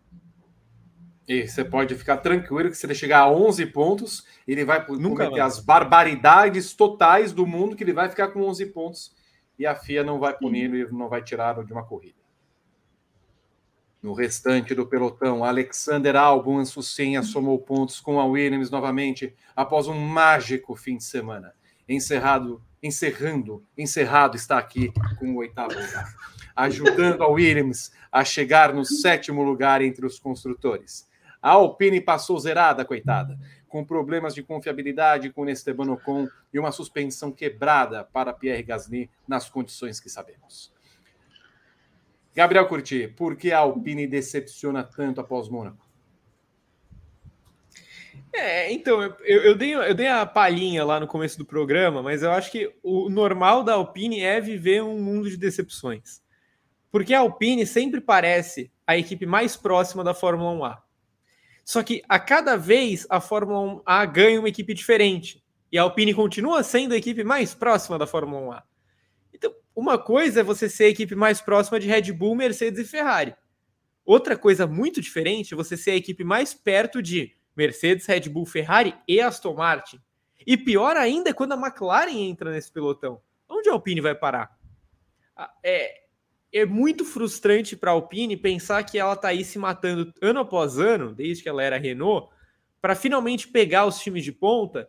E aí, do nada, a McLaren e a Aston Martin conseguem chegar lá. Por que, que a Alpine não chega? Eu acho que isso, isso tumultua o ambiente lá dentro. De novo, a Alpine passou por uma reestruturação agora, teve mais mudanças no departamento é, esportivo da Alpine essa semana. Eles já fizeram várias mudanças desde é, por, é, é por, causa do Lohan Rossi e tal. O Otmar Zofneuer tá muito em perigo lá, muito em perigo, muito. A batata dele tá assando ferozmente. É, a Alpine esse ano não pode se. Esse ano não, ela já ano passado e ano retrasado também, porque era o Alonso, mas a Alpine não pode se queixar dos pilotos que ela tem. A Alpine tem uma boa dupla de pilotos, a Alpine tem grana, a Alpine tem patrocinadores parrudos, mas não desenvolve, não desenrola. A Alpine esse ano teve duas ou três corridas em que ela teve nível de Fórmula 1A, no máximo. O resto é isso aí. 11 primeiro lugar, 12 segundo lugar, quebras, Alpine quebra muito também. É, azar também, porque no caso, nesse caso agora do, do Gasly com o Stroll, foi azar da Alpine, porque dava para pontuar, que o Sainz estava coitado com péssimos pneus.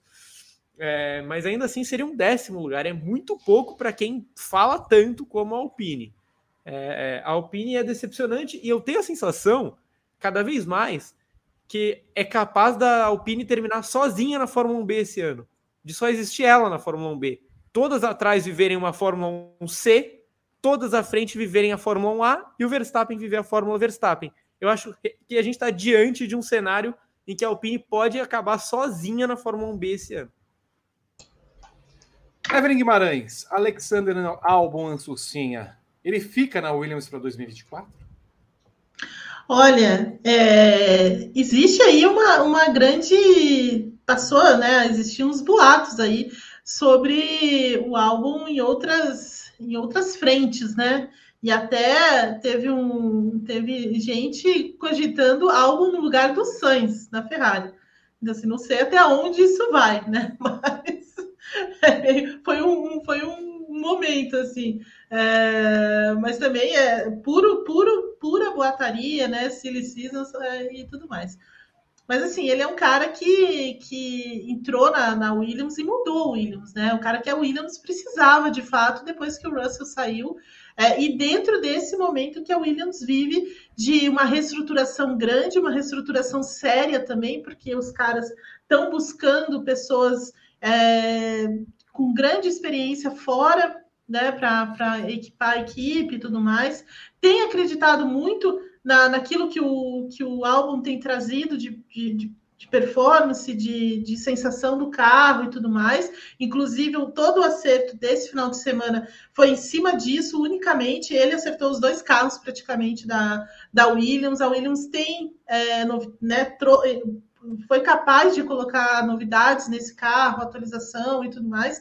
Então, assim, é, eu imagino que ele vai continuar na, na Williams. Eles não vai abrir mão assim tão facilmente do, do álbum nesse ponto, nesse momento que eles estão é, de tentar fazer crescer com todo o investimento que tem, né, e tudo mais. Então, assim, me parece que o, que o álbum fica mesmo, mas o nome dele tem circulado bastante é, no paddock por conta dessa performance que ele tem tido com a Williams e a Williams cada vez mais forte também nesse momento de liderar, como o Gato estava falando aí, a Fórmula 1B né? Ela está muito forte, está muito empenhada nesse momento de liderar a Fórmula 1B e eu não ficaria surpresa se ela terminar, se ela, se ela conseguir terminar o ano até a frente desse, desse grupo, à frente da, da Alpine, com é, é, performances constantemente ali no, no pelotão, é, na, na zona de pontos, né? Porque o carro agora parece um pouco mais é, você consegue identificar as forças do carro, né? Então, assim, não é uma coisa meio aleatória. Então, o carro é bom de velocidade de reta, é bom em trechos de alta e tudo mais. É um carro que não desgasta pneu quando o álbum está nele, né? Então, assim, ele tem essa, essas características. E, e, e, o álbum, sem dúvida, é um, é um cara que, que é, tem, tem, levado, tem, tem elevado o patamar da Williams. Muito bem. Aliás, fariam bem a Red Bull para a Fórmula 1, fazendo meia-culpa e jogando para fora Sérgio Pérez e falando assim: Albon, nós erramos. Volta. Vem, neném. Traz o seu cabelo de Ana Maria Braga para cá e a gente recebe você com muito carinho e amor. E só para encerrar, só para encerrar, rapidamente, Nick De Vries e Alex Palou temos uma correlação feita aí, Gabriel Curti? Deve haver a troca? Olha, eu estou curioso para saber. Eu, eu faria essa troca, sem dúvida alguma. Eu acho que, na verdade, eu nunca teria alçado o Nick De Vries ao posto de piloto de Fórmula 1. Acho que todo mundo que acompanha o Grande Prêmio sabe bem dessa minha opinião. Mas é, já que ele está lá, eu trocaria com certeza pelo Alex Palou mas o que eu acho mais provável de acontecer é que Daniel Ricardo entre no lugar do De Vries, fique ali é, aquecendo para pegar o lugar do Pérez no ano que vem. Eu, eu, eu imagino de verdade a Red Bull fazendo isso, colocando o Ricardo na AlphaTauri esse ano, para testar o Ricardo mesmo, ver se o Ricardo ainda existe, porque a última impressão é péssima, né? E não me venham com isso de, ah, não, o Ricardo no simulador tá espetacular. Gente, por favor, JP Nascimento tá espetacular também no, no no simulador e nem por isso ele é cogitado na AlphaTauri. Então eu acho que a Red Bull vai querer colocar o Ricardo na AlphaTauri. é, para ver se ele ainda tem cancha para tirar o Pérez lá no que vem, porque eles estão loucos para se livrar do Pérez. E aí pode ser que o Palou acabe sendo escolhido para o ano que vem. É, eu acho que seria uma boa opção. Eu acho o Palou muito melhor que o Liam Lawson, por exemplo. Eu não acho que os meninos da Fórmula 2 estejam prontos. Talvez em 2025 estejam, talvez, né? Porque vai ser ainda um. É, provavelmente eles vão ter mais um ano de Fórmula 2, no caso do Zane Malone, do Isaac Adjar. É, o Adjar está muito mal esse ano. Primeiro ano dele de Fórmula 2 está péssimo. O Jack Crawford vai ter um segundo ano de Fórmula 2, também não está muito bem. É, talvez o Enzo tenha mais um ano numa equipe competitiva como aquele está esse ano, porque ano passado foi uma equipe ruim. Mas para 24, eu não vejo nenhum deles prontos para a Fórmula 1 e nem o Liam Lawson. Nem o Liam Lawson. Então acho que seria uma boa o Palou no lugar do, do De Vries para o ano que vem, sim.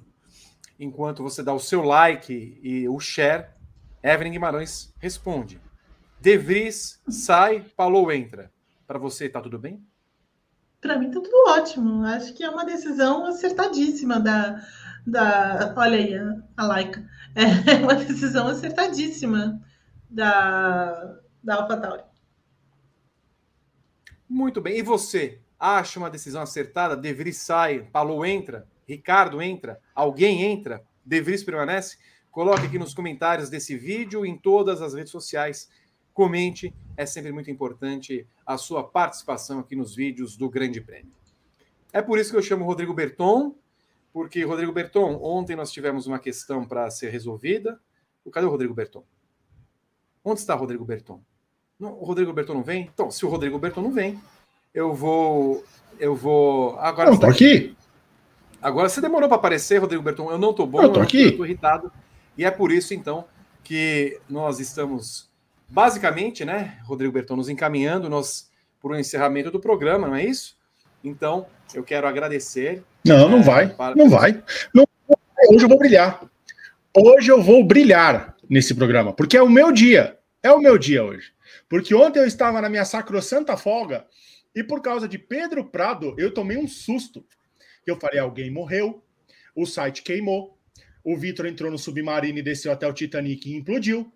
Eu pensei, eu pensei. Aconteceu uma tragédia, o StreamYard pegou em chamas e, e, e matou o programa, mas não, era culpa de Pedro Prado. Então hoje, hoje, eu vou passar o que todo mundo gosta. Primeiramente. Não é possível. Eu não, eu não sou obrigado, em pleno mês de julho da graça de 2023, a ver a transição.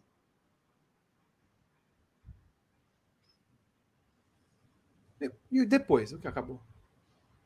É, mas fala com a gente, Ber. A gente não tá te ouvindo. Ai, não.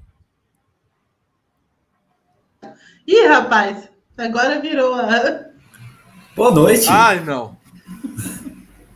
Meu Deus. O que, que é isso? Bota Dercy, bota Dercy, que eu, eu, eu sempre quis. Pronto? É só isso? E agora, depois de mais um grande prêmio de Fórmula 1, eis as notas, só se for agora.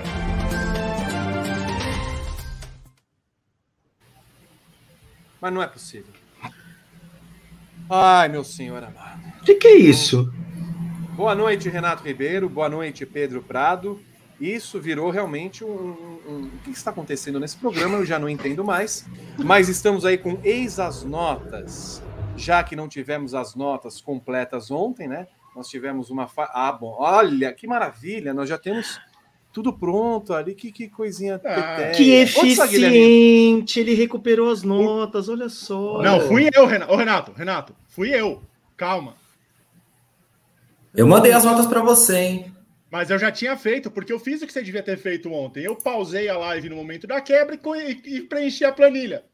Olha só. Ué, para, para, para, um pouquinho. Espera um pouquinho. Mas eu não conseguia nem abrir a planilha. Mas olha, eu tenho, eu tenho um recado antes de começar. Eu tenho um recado. Tem.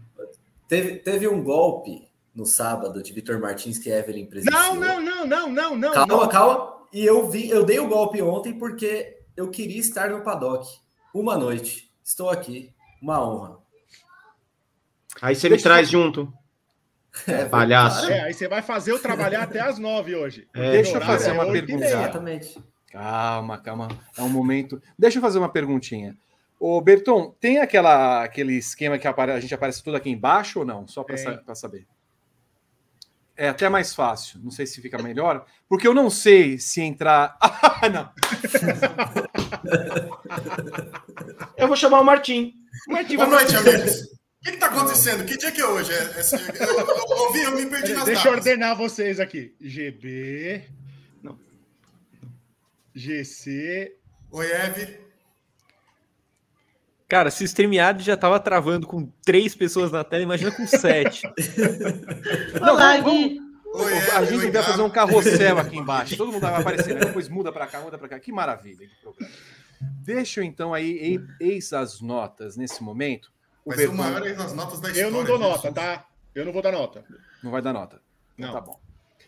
É, vamos então começar até que alcance Evelyn Guimarães e Gabriel Curti para as notas que temos para os sete primeiros pilotos. Evelyn Guimarães, a sua nota, por favor, para Max Verstappen.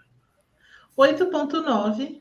8.9. É, apesar da, da, grande corrida, né, e tudo mais, ele não pode bater no pit lane, desculpa.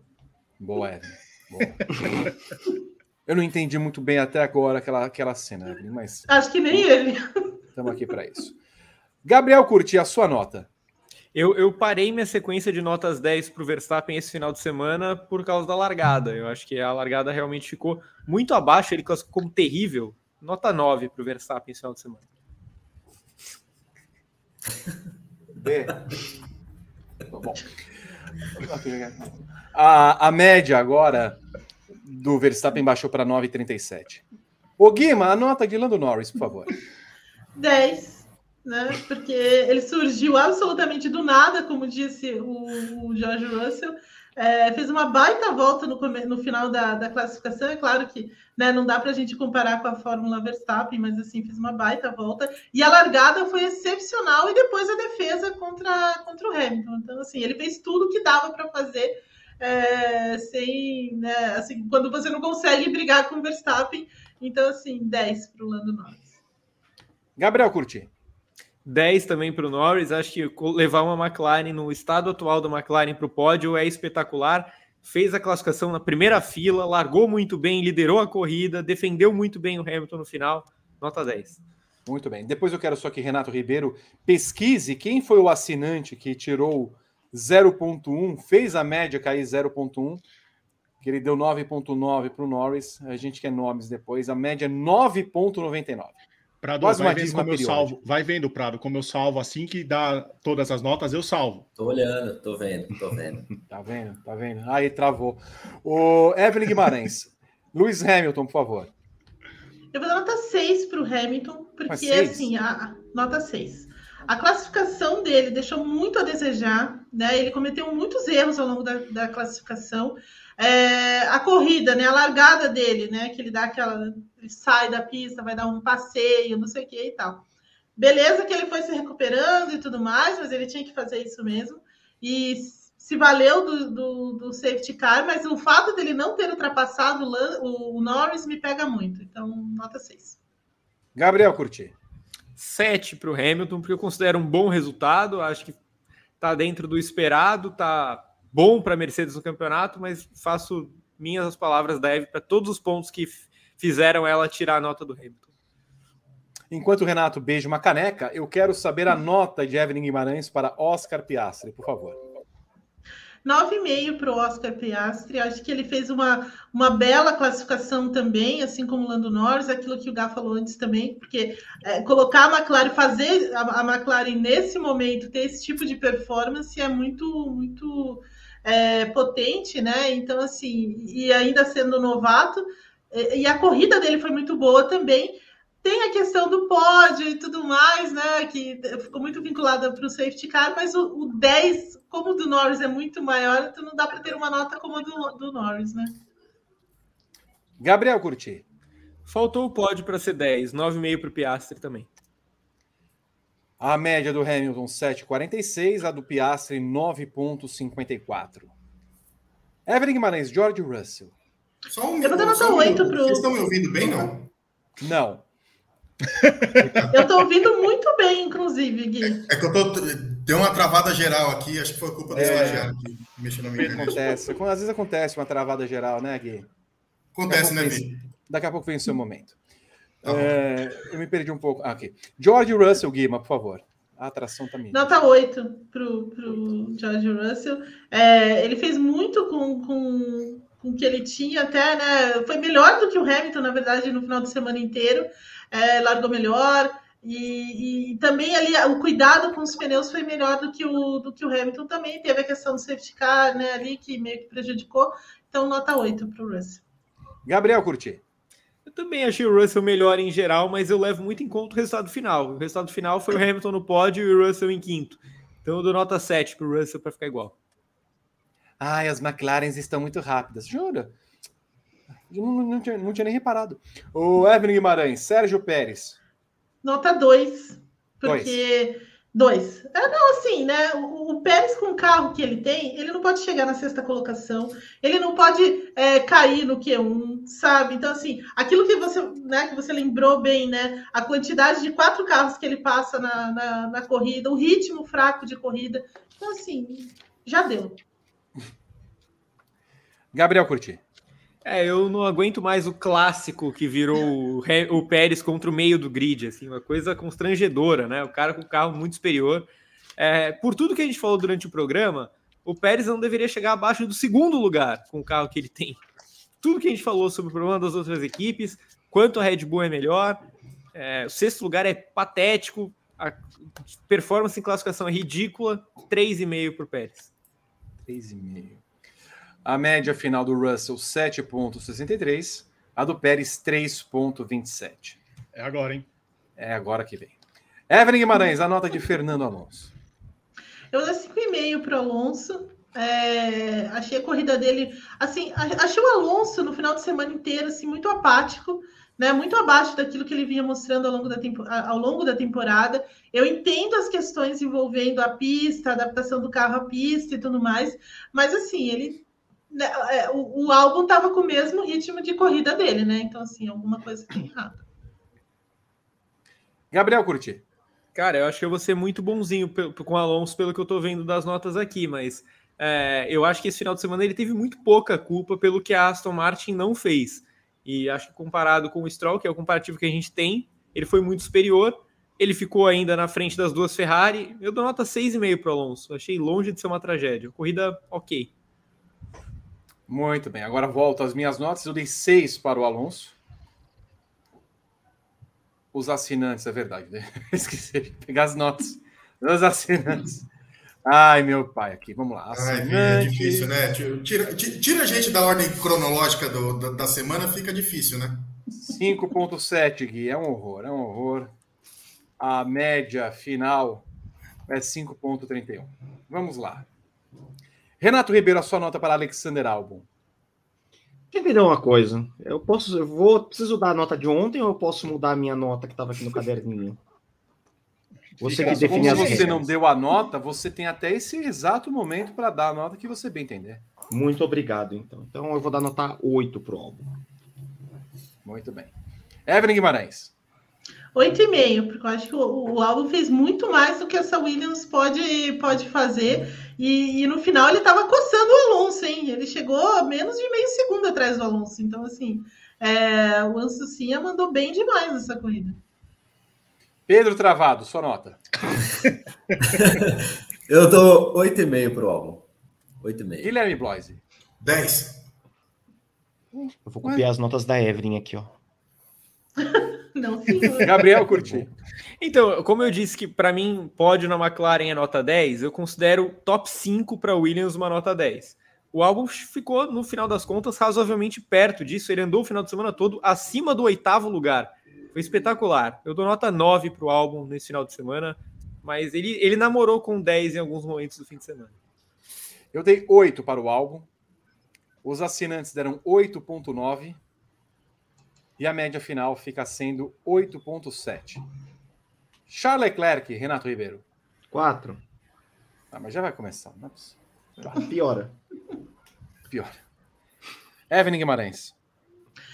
Olha, eu vou dar nota 6,5 pro, pro, pro Leclerc, porque assim, é, boa parte das, das questões do final de semana teve, tiveram a ver com, com o carro, né? Então, assim, é, a classificação foi mais forte, porque normalmente eles conseguem mesmo andar melhor em classificação, mas a corrida foi extremamente prejudicada pela falta de ritmo da Ferrari, né? A Ferrari caiu monstruosamente durante a corrida, teve um desgaste absurdo de pneus. Então, assim, ele ainda tentou alguma coisa ali, né? E, e tal. Ele até chegou mais perto do, do álbum na, no final da corrida, mas não, acredito que as coisas estavam mais complicadas para a Ferrari, mas dessa vez a, os, os, pilotos tiveram menos, menos culpa na, na performance geral da, da, da Ferrari. Pedro Prado. Eu dou 5,5. Meu Deus, notas baixas. Guilherme Bloise. Seis. Gabriel Curti. Eu acompanho 100% o que a Eve disse. Para mim, ele foi absolutamente vítima do, do que a Ferrari fez e fez uma boa classificação. 6,5 para o Leclerc. Eu dei 5. Os assinantes deram 5,4. A média final é 5,56. Carlos Sainz, Renato Ribeiro. Eu dei quatro também pro Carlos Sainz, apesar dele ter sido prejudicado por esse pneu duro da Ferrari que até agora eu não entendi. Evelyn Guimarães. Eu dou seis e meio também para o Carlos Sainz, porque ele acaba na mesma, no mesmo barco do, do, do, Leclerc. E eu queria deixar aqui também o fato dele, ter, dele estar tretando com a equipe mesmo. Eu acho muito interessante esse, é, a coragem dele também encarar a equipe é, o tempo inteiro e questionar e tudo mais, porque, a, é, como eu disse no programa agora há pouco, a gestão do carro do, do Sainz é a pior da história da Ferrari. Não é possível as coisas que eles fazem, a, a, nas situações que eles deixam o Sainz de vez em quando. É, no seu ouvidinho aqui, ó. No seu ouvidinho. É a Audi. É a Audi. É a Audi ligando para o Sainz. E para a audiência, dê o seu like. Nossa. Meu Deus. Não dá. Olha, hoje, depois da gente trabalhar segunda-feira, tudo é aceitável. Tudo que o Vitor Martins falar hoje é aceitável. Eu dou seis para o Sainz. Dei meio ponto a mais que o Leclerc pelo entretenimento que está sendo ele brigar com a Ferrari no rádio. Ninguém mandou Guilherme uma pizza, mano. Seis. Gabriel Curti. Eu, não sei se foi para todo mundo, mas aqui quando o Vi fez a piada da Audi, até travou para mim o Vi. Para mim também. É, seis, seis e meio para o Sainz. Mesma coisa. É, mesma coisa do Leclerc, seis e meio. Mas vocês não ouviram a piadola? A gente entendeu. Mas pode repetir, Vitor, por favor. Eu repito com o maior prazer. Não, foi logo Enquanto depois isso, da piada. a audiência pode contribuir conosco para o like decisivo e importante nesse momento tão vital no dia da pizza. Voltamos às notas agora com Ninguém a minha nota. uma pizza, Vi. Uma pizza, nenhuma de mussarela, nenhuma Acho de o alite. Pedro, o Prado tem que pagar a pizza Eu acho que o Prado mundo. que né? devia pagar essa Sim, pizza. pagar a gente todo está mundo. todo mundo aqui reunido nessa, nesse momento. Eu dei cinco para o Sainz também. Os assinantes deram 5.1 e a média final é 5.59. Logan Sargent. Renato Ribeiro. Eu dei nota 6 pro Sargent. Quase, quase deu, deu ponto. Evelyn Guimarães.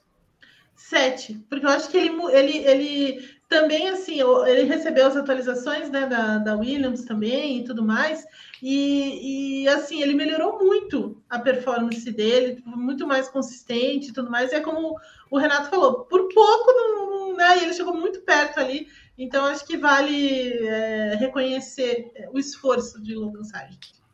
Pedro Prado. Eu acompanho tudo que a Eve disse, eu dou 7 para ele. Ele, como eu, eu disse ontem, ele é um piloto muito cru, mas ele, ele conseguiu melhorar muito com as atualizações da, da Williams e mostrou um, um resultado finalmente. Falando em cru, o assado, Guilherme Bloise, sua nota. Olha o que aconteceu! É!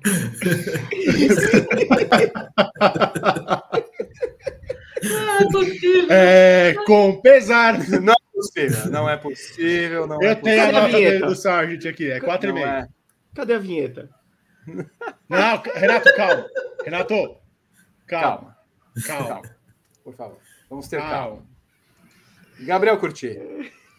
7 para o Sargent também, melhor final de semana dele na Fórmula 1, com certeza, e merecia pontos, merecia pontos. A gente ainda tem que lembrar que ele tem um Williams nas mãos, né? Então, boa performance do Sargent. Eu dei 6. Os assinantes deram 6.1. E a média final é 6.23. Eu espero que o Guilherme Bloise tenha voltado para traçar. Acho que eu voltei. Voltou. Acho que voltei. Eu não sei o que está acontecendo com o meu computador aqui, gente. Me, per... me Ah, perdoa. não sabe? Você não É, sabe? travou. Que É, é um engraçado. Trojan, é um Trojan. É, É, chama P. Prader, o nome do Trojan. Clicou no P. Prader. É o Prader, exatamente. É, já acionou o antivírus. A ameaça foi encontrada.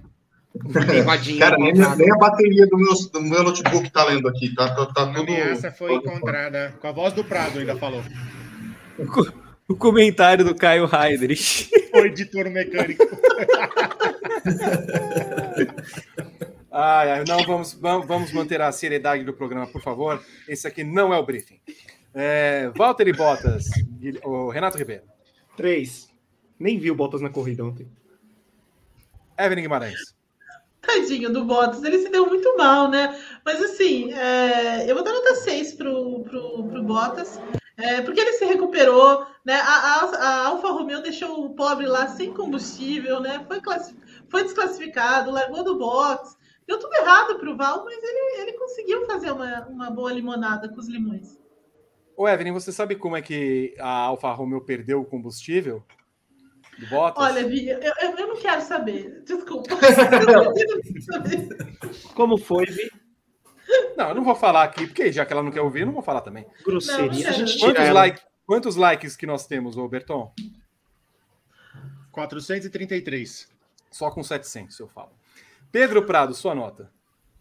Ah, pela recuperação dele, desde a da largada, eu dou seis também. Oito posições Guilherme. ali. Guilherme Bloise. Eu fui um pouco azedo com o Val na nota original. Né? Vou dar, vou dar discreto. Gabriel Curti. Cara, é, eu sei que é fácil bater no Bottas, mas eu concordo plenamente com a Eve. Assim, ele largou em último sem culpa nenhuma, porque ele tinha passado para o Q2 e aí a Alfa Romeo deixou ele sem combustível, então ele teve que. Ele foi desclassificado, largou em último, quase terminou nos pontos, fez uma- um gerenciamento de pneus muito bom. Eu acho que foi uma, uma das melhores corridas do Bottas na temporada, 6,5. Concordo, também acho que foi uma das grandes corridas do Bottas. Quatro. É, os assinantes deram 2,9. Jesus! É a fama, a fama tá dando isso. 4,7 a média final. Nico Hülkenberg para Renato Ribeiro. Eu dei cinco pelo quali. Coitado, ele também não tem culpa que essa Raiz é uma glutona de pneus. Evelyn Guimarães. Seis também, porque é é isso, né? Assim, ele, ele faz o que dá com esse carro, né? Então, assim, classificação. é, e, e agora a corrida é isso. Eles vão ter que sempre lidar com, com o caixa excessivo do, da raça. Pedro Prado. Eu dou seis e meio também pela classificação. Esse carro da Haas anda para trás. né? Guilherme Bloise. Cinco. Gabriel Curti. Cara, é isso. Assim, eu acho que quando a gente tem que, quando a gente vai analisar Alfa Romeo, Alfa Tauri e Haas e Williams também, mas nesse final de semana não, mas as três nesse final de semana tem de levar em conta que são carros absolutamente horrorosos, né? Tanto que antes da transmissão da corrida eu cravei, nenhum dos seis vai chegar perto dos pontos, é, porque são carros péssimos, né? E eu acho que o Hulk fez o que dava para fazer com esse carro, que desgasta muitos pneus, por isso ele teve de largar de duros, mas ele fez mais uma boa classificação, 6,5 para ele. Eu dei 6. Os assinantes deram 3,9. Azedos. Bem, na segunda-feira, 5 e- 5,56 a média final. Cachaça mesmo, né? Azedo, né? Lance Stroll, Renato Ribeiro. Zero. Ah, não é possível. É, É. domingo, 8h40, você já vem com zero? Domingo. Hoje é domingo, segunda, é verdade. Eu tô, hoje é domingo. Tô- É que pro Vi é domingo, né? Porque ele pulou Domingo. o sábado. Então ele é, Domingo. É verdade. pulou o sábado. Muito obrigado, Evelyn. É isso. Olha o tanto que eu tive que correr no sábado, viu? É, correu tanto que não acordou no domingo. Eu não acordei no domingo. Mas eu cheguei no domingo. Como é que deu golpe no domingo no briefing pré? Ao contrário de. Não, eu cheguei. Atrasado, mas cheguei. É. Eu só recebi, ó, Vi, cadê o Renato? Eu falei assim, eu dormi com ele, cadê o Renato? Ah, não acordou. Ah, eu vou lá ter culpa. É, qual foi a nota, Evelyn Guimarães, do, do Lance Stroll, por favor? É zero também, pela, pela, pelo comportamento sujo dele e depois pela cara de pau. Pedro Prado. Zero também para o Paier. Guilherme Bloise. Menos um.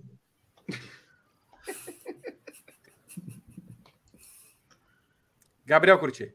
A minha nota original era um, mas só para não ser bonzinho com o Stroll, eu vou dar zero também.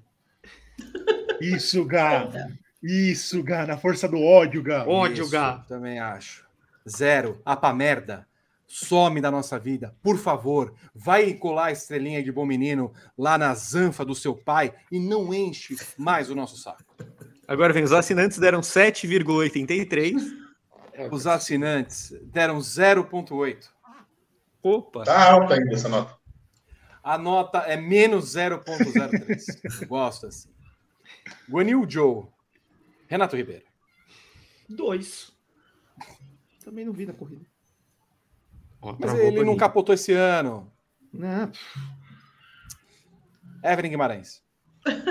Eu dou nota 4 para o Zou. É, ficou, atrás, ficou bem atrás do, do, do Bottas, né? Mas Pedro Prado. Três para o Joe. Guilherme Bloise. Dois. Gabriel Curti. Corrida passada, o comentário que eu, eu- a análise do jogo no ranking GP que eu fiz foi: Você viu o jogo na corrida? Eu não. E aí a nota. E eu quase fui obrigado a repetir esse comentário no final de semana agora. Enfim, no- nota 4, porque eu acho que o carro leva, o carro é muito ruim também. 4. E qual foi a nota que você deu para ele na, na corrida passada? Não, corrida passada acho que eu dei 5,5, porque ele quase foi para os pontos, né? Mas assim, não apareceu. Mas é que todo mundo foi punido, lembra? Aí ele Ah, para décimo segundo, sei lá. Eu dei 2. Os assinantes deram 1,9.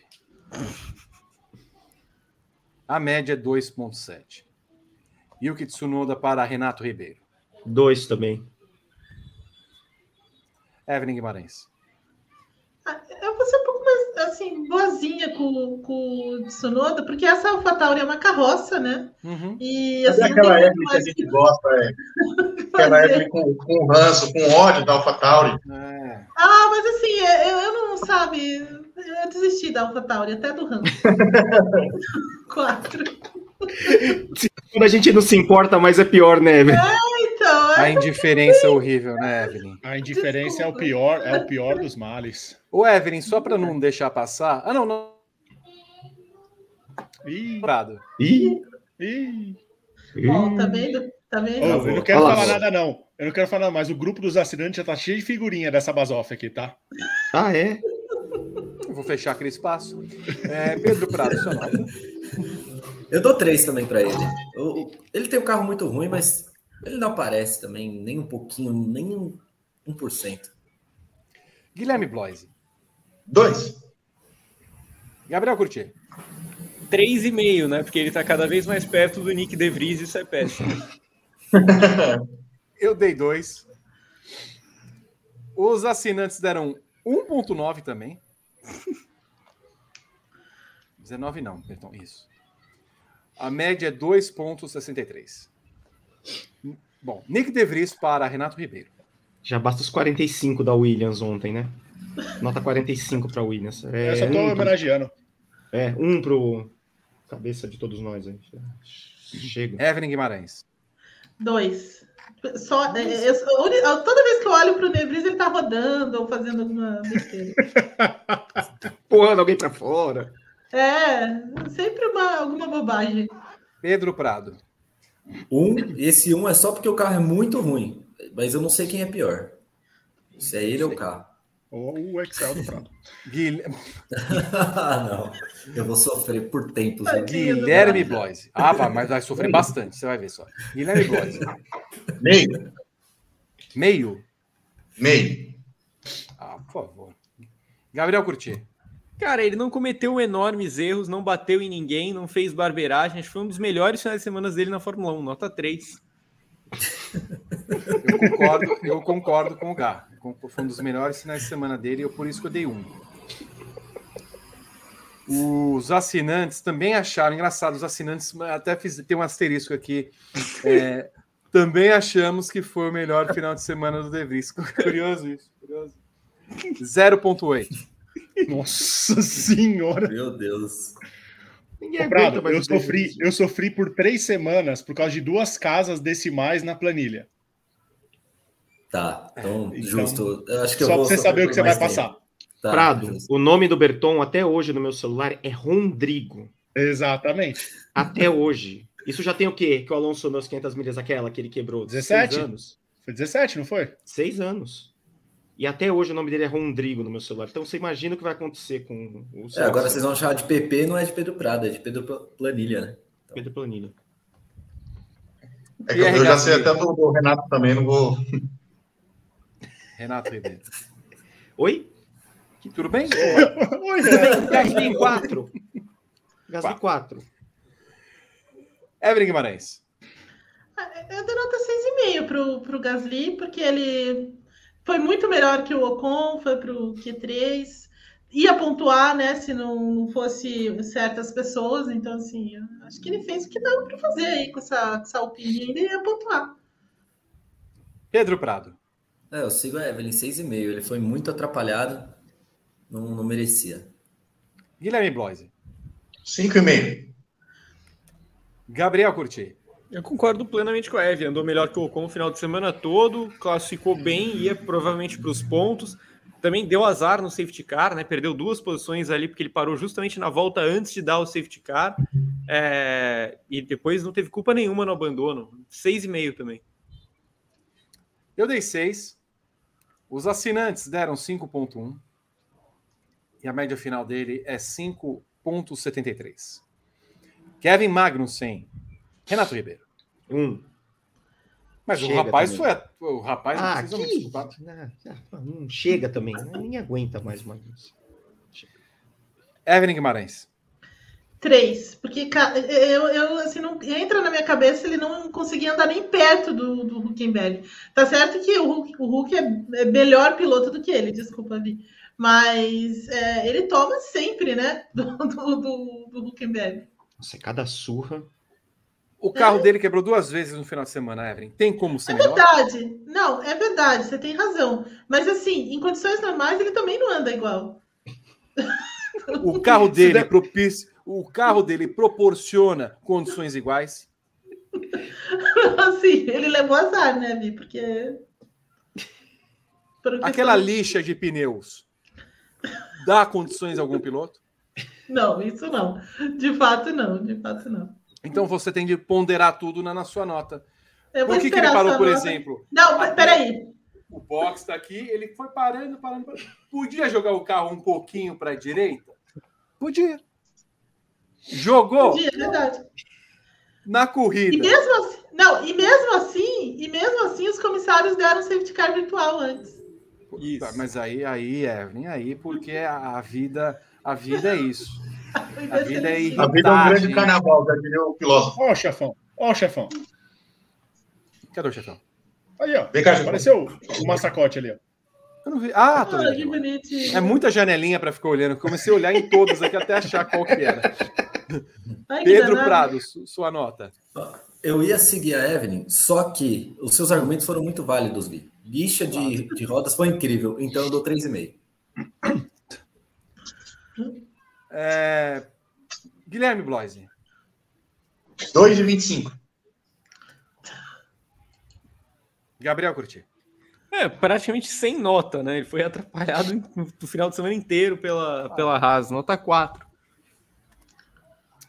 Eu dei 3.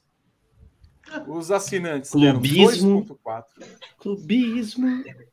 A Evelyn soltou um. Ah, ah argumento. A Evelyn você não conhece, Evelyn. 15 não, anos todo já. Discurso, todo é. discurso, entendeu? Pra nada. Evelyn, assim, Ai. ele, ele não, não foi bem não por causa do carro. Agora, me irritou um pouquinho, Porque, assim, ele tinha condição de jogar o carro um pouquinho para fora da pista, ou pelo menos para o boxe, em sábado, nas duas condições? Me parece que sim. Mas não, ele quis garantir o entretenimento. Parou o treino classificatório com a bandeira vermelha, com o carro lá bonitão. Ele lá. E na corrida domingo, o carro em chamas, ele parou na pista também. Então, Mas parar o treino não é entretenimento, tá? Que a gente fica esperando aqui trabalhar mais. não, nem a corrida, nem a corrida. Sei Ah, mas a que- corrida ainda tem o safety car, ainda. Não, então, mas aí eles colocam o virtual ainda para irritar a gente, para depois, entendeu? A corrida poderia ter coloca o sido certificado virtual para esperar chegar no box, para o líder não perder posição. Esteban É. Ocon, Renato Ribeiro. Ah, eu dei nota 2 pro Con. Nossa, Ah. levou fumo o final de semana inteiro também. Não. Que isso. Fumo? Evelyn Guimarães. Dois e meio pro, pro Ocon. Esse final de semana foi um pouco complicado, né? Foi um pouco complicado. Pedro Prado. Eu dei dois pro Ocon também. Guilherme Bloise. Três. Gabriel Curti. 4,5. Acho que ele não foi bem, foi pior que o Gasly, mas também não teve culpa nenhuma do carro quebrar. Era capaz ainda de brigar por pontos se ele tivesse até o final da corrida. 4,5. Eu dei três. Os assinantes deram três. E a média final, 2,86. Vamos às equipes. Nossa, a planilha não travou. Olha só que Olha, coisa. como, como roda. Como vai, né? Red Bull, Renato. 10. Ainda levou o Pérez para os pontos. Evelyn Guimarães. 10 também. Pedro Prado. 10. Guilherme Bloise. Dez. Gabriel Curti. Aqui a gente não conta a performance dos pilotos, é só o que a equipe fez, exceto pilotos, certo? Exato. Tá, então 10. Eu dei 10. Os assinantes deram 8,4. Que isso? Ô, Gá, só para matar a curiosidade, qual seria a sua nota da Red Bull, levando em consideração os pilotos? 8, né? Porque o Pérez joga muito para baixo. E a Red Bull, no fim das contas, tem. tem... O que foi? Que você... Ah, Agora que eu vi. É que eu fico olhando para as janelinhas, eu fico olhando qual é a reação de todo mundo, é que eu não vi o 45. Já deixa o 45. Aston Martin, Renato. É, Aston Martin, deixa eu ver que nota. 5. Evelyn Guimarães. Eu, eu vou de 5 também, porque foi, foi muito, muito aquém né, do, que a, do que a Aston Martin vem mostrando. É um sinalzinho de alerta, embora a pista não seja das melhores para ela. Pedro Prado. Discreto. Guilherme Bloise. Discreto também. Gabriel Curti. 5 também, 5 também, porque foi decepcionante, mas acho que é, se a gente levar em consideração o que, o que, não o que a gente esperava, mas o que rendeu na pista, um sétimo lugar é na média ali, ok, um outro carro fora dos pontos. E acho que em estratégia a Aston Martin foi mais ou menos, então nota 5. Eu dei 4. Os assinantes deram 3,9. A média final é 4,56. Ferrari, Renato Ribeiro. 2. Ah, Ah, nada. Evelyn Guimarães. Você vai vir com nota 0, que eu sei. Eu vou notar 3,5 para a Ferrari, porque ela, ela torna a vida dos pilotos, ela enlouquece os pilotos, assim, não, não tem outra, outra o que dizer a mais da Ferrari.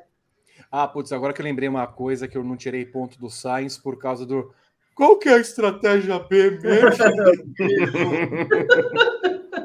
Uai! Ai, também, meu Deus do céu. Mas os caras, os, os caras avacalham demais com ele, é, sabe? Eu imagino o alfabeto, né? Eles, eles chegam lá no final da, de semana, o alfabeto de estratégias. Sim. Que pariu, viu? É, Pedro Prado, sua nota. Um e meio. Um Um e e meio. meio, horrível. Um e meio. Guilherme Bloise. Três. Gabriel Curti. Na classificação, nota 7, na corrida, nota 1, média 4. Eu dei dois. Ah, falei. Os assinantes deram. Ai, os assinantes. 1,4. Jesus. 2,49. O domingo dos assinantes não foi muito bom. Mercedes, Renato Ribeiro. Nota 6 para Mercedes. Mas Evelyn 72 Guimarães. horas chega a vitória. Desculpa, Evelyn. 7,5 para Mercedes. Pontuou com os dois carros, pontuou à frente da, da Aston Martin, da Ferrari, que são as, a- as equipes que ela briga direto, né? Então, assim, foi até que foi na média. Pedro Prado. 6,5, porque a classificação da Mercedes, corrida após corrida, é muito fraca. Ritmo de corrida é bom, mas na classificação é, é fraco. Guilherme Bloise. 7,5. Gabriel Curti. 7,5 também, porque a Mercedes teve uma classificação ruim, mas ela compensou totalmente na corrida. Bom ritmo de corrida, muito bom ritmo de corrida e estratégia certeira. 7,5. Eu dei 4 para Mercedes. Ai, vamos vencer em Silverstone. Uhul, Teteia. Ah, faça-me o favor, vai. Não me irrita, não. É, os Ô, Bi, como é que foi o Toto conversando no, no- lá com os pilotos no briefing, prometendo que eles iam vencer? Ó, vamos vencer a corrida, porque a corrida é muito boa para nós. Nós temos um carro ótimo. Ah, man, cala a boca. O carro é horrível, man. Ah, também. Os assinantes deram 8. Ouvi, Oi. eu esqueci. A gente deveria ter tirado mais ponto da Aston Martin, hein? Por Porque foi, foi em Silverstone, logo depois do Lawrence Stroll ter dito que ele deveria virar Sir. É. Ah, é verdade. Faltou, faltou isso para nossa nota. E no caso da Mercedes, faltou também tirar pontos por causa da camiseta horrível que eles estavam vestindo com a Ah, cara deles mesmos, entendeu? Aquilo foi horrível. Terrível. Aquilo é legal. O Vitor recomendou para o final do ano. O Vitor já Eu encomendou para a festa do final do ano. Inclusive, Todos se me vamos receber. Se me mandarem uma camisa daquela com as, as caras e caretas do Vitor, eu uso muito facilmente. E se vier Não, pera, uma é você aqui, usar do Vitor, outra coisa é você usar a sua. Para que isso? se vier com essa aqui, alguém pediu pra você imitar o Toto, Vi? O Vitoto foi Não, não vou imitar em Vitoto nenhum. Isso não é hora para isso. Por Na favor, festa do não- final do ano da firma, nós vamos Vai ter. receber todos camisetas. Não vai ter festa. Acabou. Não, Esse é? ano tá horrível. Não tem, não tem. Travou a não tem- festa. Não, a gente vai ter festa e não vai convidar o Vi porque ele vai ficar sem Você não luz. vai, Evelyn? Você vai. Ai, eu vou pra Passarga. né? E você não vai também, e você não vai porque vai acabar a luz. Você vai ficar, você vai ficar sem Vi. luz. Ó, vai ficar a sem luz. Olha, olha. Vai ficar rodando ali. Olha, olha- olha como é o computador do Prado aqui. É, aqui é a expectativa do Prado. Alpine, Renato Ribeiro. Alpine, um. Ah, Um? é. Um, ah, também. Inferno. Guilherme, é, Evelyn Guimarães.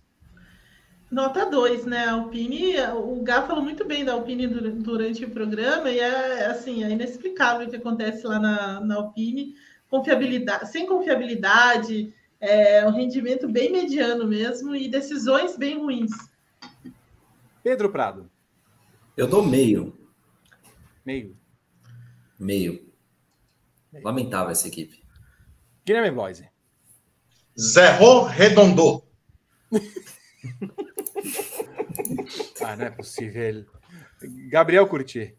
Cara, eu acho que teria tudo para ser um 4, porque foi uma equipe na, em performance mediana o tempo todo tal. Mas com a quebra do Ocon, eu já derrubo para um 2,5. Eu dei dois. Os assinantes 3.1. A média final é 1.59. Alfa Romeo, Renato Ribeiro. Um. Evelyn Guimarães. Zero. Ah, Evelyn, por favor, Evelyn.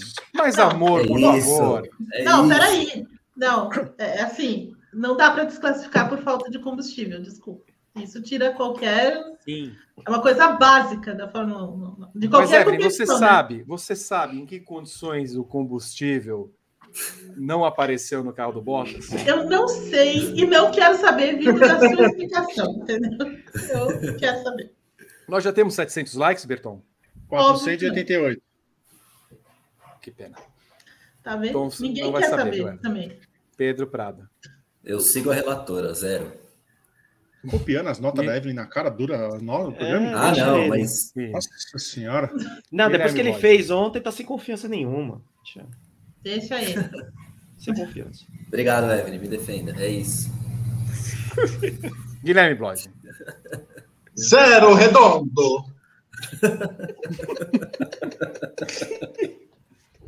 Ah, eu queria ver se fosse a Red Bull, mas eu queria ver como é que seria. Gabriel Curti. Eu acho que se tivesse pontuado, daria para fazer alguma coisa, porque realmente a desclassificação na, por falta de combustível é uma das coisas mais bizonhas na Fórmula 1. Então, realmente, a Alfa Romeo foi de touro mecânico, zero. Provocação, provocação barata. Zero.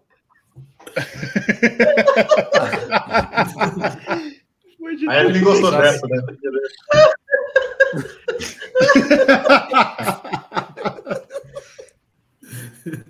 Zero.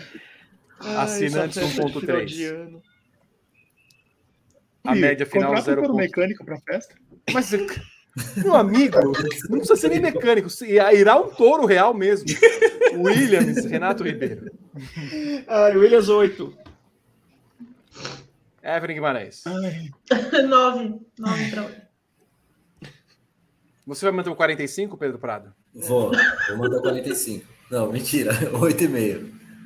8,5. Guilherme Bloise. Nove. Gabriel Curti. Acompanha o Gui, 9 para Williams. Eu dei 9 também. Os assinantes deram 7,1. A média final é 8,51.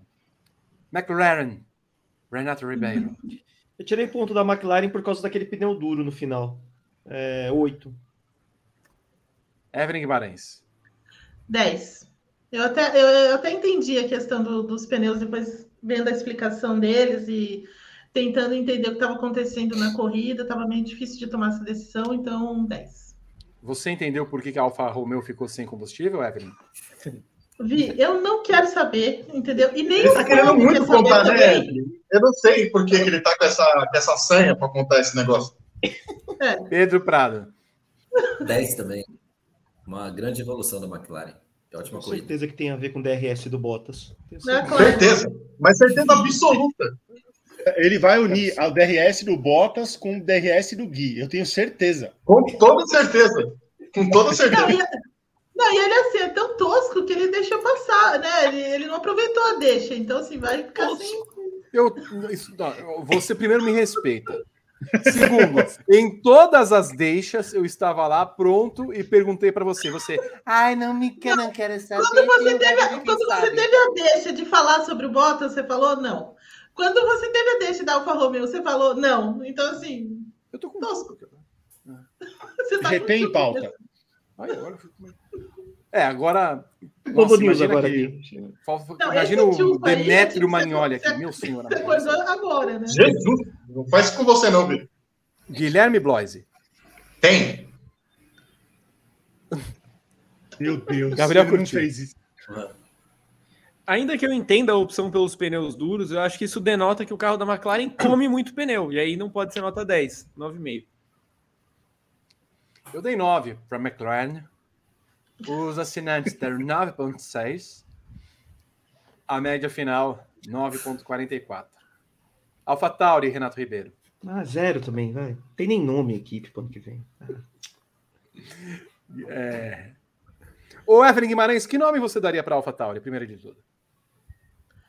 Ah, não, não sei. Não, deixa eu pensar um pouco mais sobre a Alpha Tauri mecânico. Touro mecânico. mais uma provocação. A sua nota, o. Prado, o Prado tá muito engraçadinho para quem tá fazendo a gente trabalhar até 9h15, né? É, Não tô entendendo, mas tamo aí. Vamos lá. Lá vem. Nota 3, porque terminou com os dois cabos. três, Evelyn? É você? O que fizeram com o seu corpo e com a sua Eu alma? já falei aqui antes, eu desisti já da, da AlphaTauri. A Evelyn fica mais brava de trabalhar no domingo do que na segunda, olha só. Domingo ela tá na força do ódio, segunda ela Sim, tá. sim. É, segunda eu já tô bem. Domingo me dá um pouco de ranço. Pedro Prado, Zero. Guilherme Bloise, Foi de touro mecânico. Gabriel Curti. Pô, os caras terminaram atrás do Brad Pitt a corrida, né? Pelo menos eles, eles, eles lembraram de colocar combustível, então meio.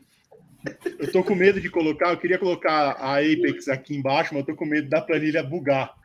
Não, melhor não, melhor não, porque se acontecer isso, você vai ouvir, não Eu vou inventa, ouvir fa- até. faz o arroz e feijão aí. Vamos no tal. básico. Eu não venho amanhã fazer nada. aqui. Não, mas tá salvo, Rê. Tá salvo em duas versões, com cópia automática, tá Ah, tranquilo. Eu dei um. Assinantes deram 1.4. Média final 0.84. Haas. Renato Ribeiro. Meio, porque não erraram pit stop. Evelyn Guimarães. Meio também.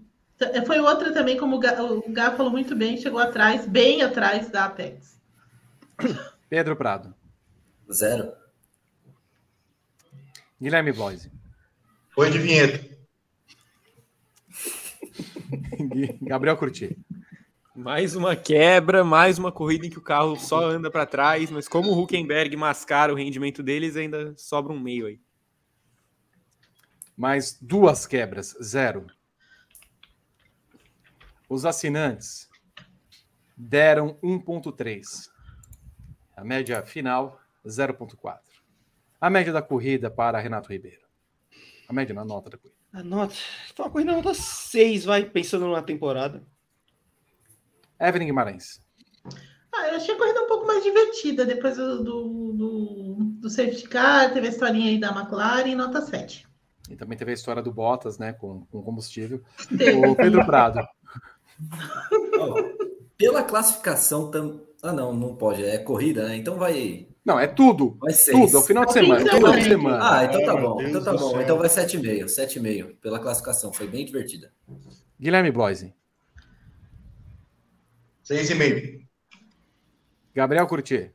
Eu acho que a gente teve a melhor classificação do ano e uma corrida boa, mas para mim muito abaixo do que Silverstone pode entregar. Então 7. Eu dei 6. Os assinantes deram 7.8. E a média final é 6.83. Berton, como é que ficamos no ano? Vamos ver. Ai, meu Deus. Não trava a planilha, pelo amor de Deus. Não, tá tudo Enquanto bem. isso, eu tenho uma informação aqui sobre O Bottas. sobre como acabou o combustível? Ah. Tá. como foi, Berton, aí? Ó, Inglaterra, Norris ganhou com 9,99. Verstappen lidera com 9,27 e o De Vries segue na lanterna com 1,73. Ele que teve nota negativa, um, um- menos 0,03. Que maravilha. Na- Muito na bem. Nas corridas, na- nas equipes, Red Bull ganhou de novo com 9,77 e lidera com 9,05. Entre as corridas, Silverstone entrou na terceira posição com 6,83 e esse foi o ex as notas desta semana. Deixa eu salvar a planilha. Tchau, planilha. Vitor, agora sim, eu acho que para encerrar esse quadro. Não. jogo da velha. Vou fazer o jogo da velha aqui. Para encerrar esse quadro, eu acho que a gente precisa ter o quadro normal, né? Então, vou passar a vinheta. Vamos.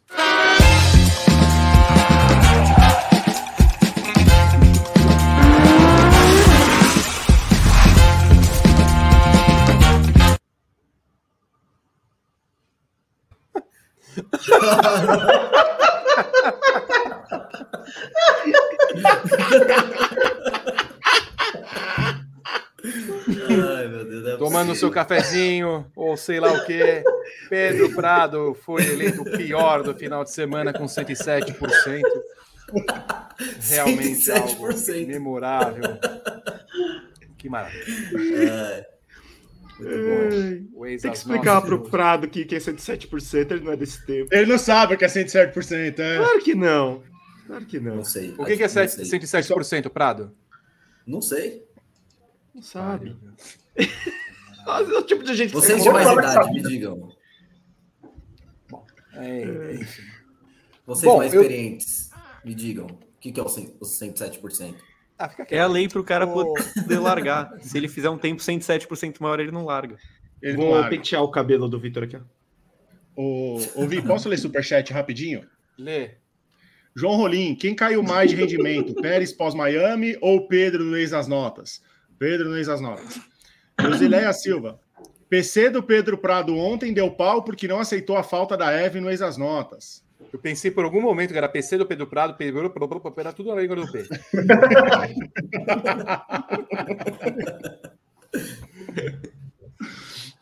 José Libório, quem é pior, Nick De Vries ou Pedro Prado?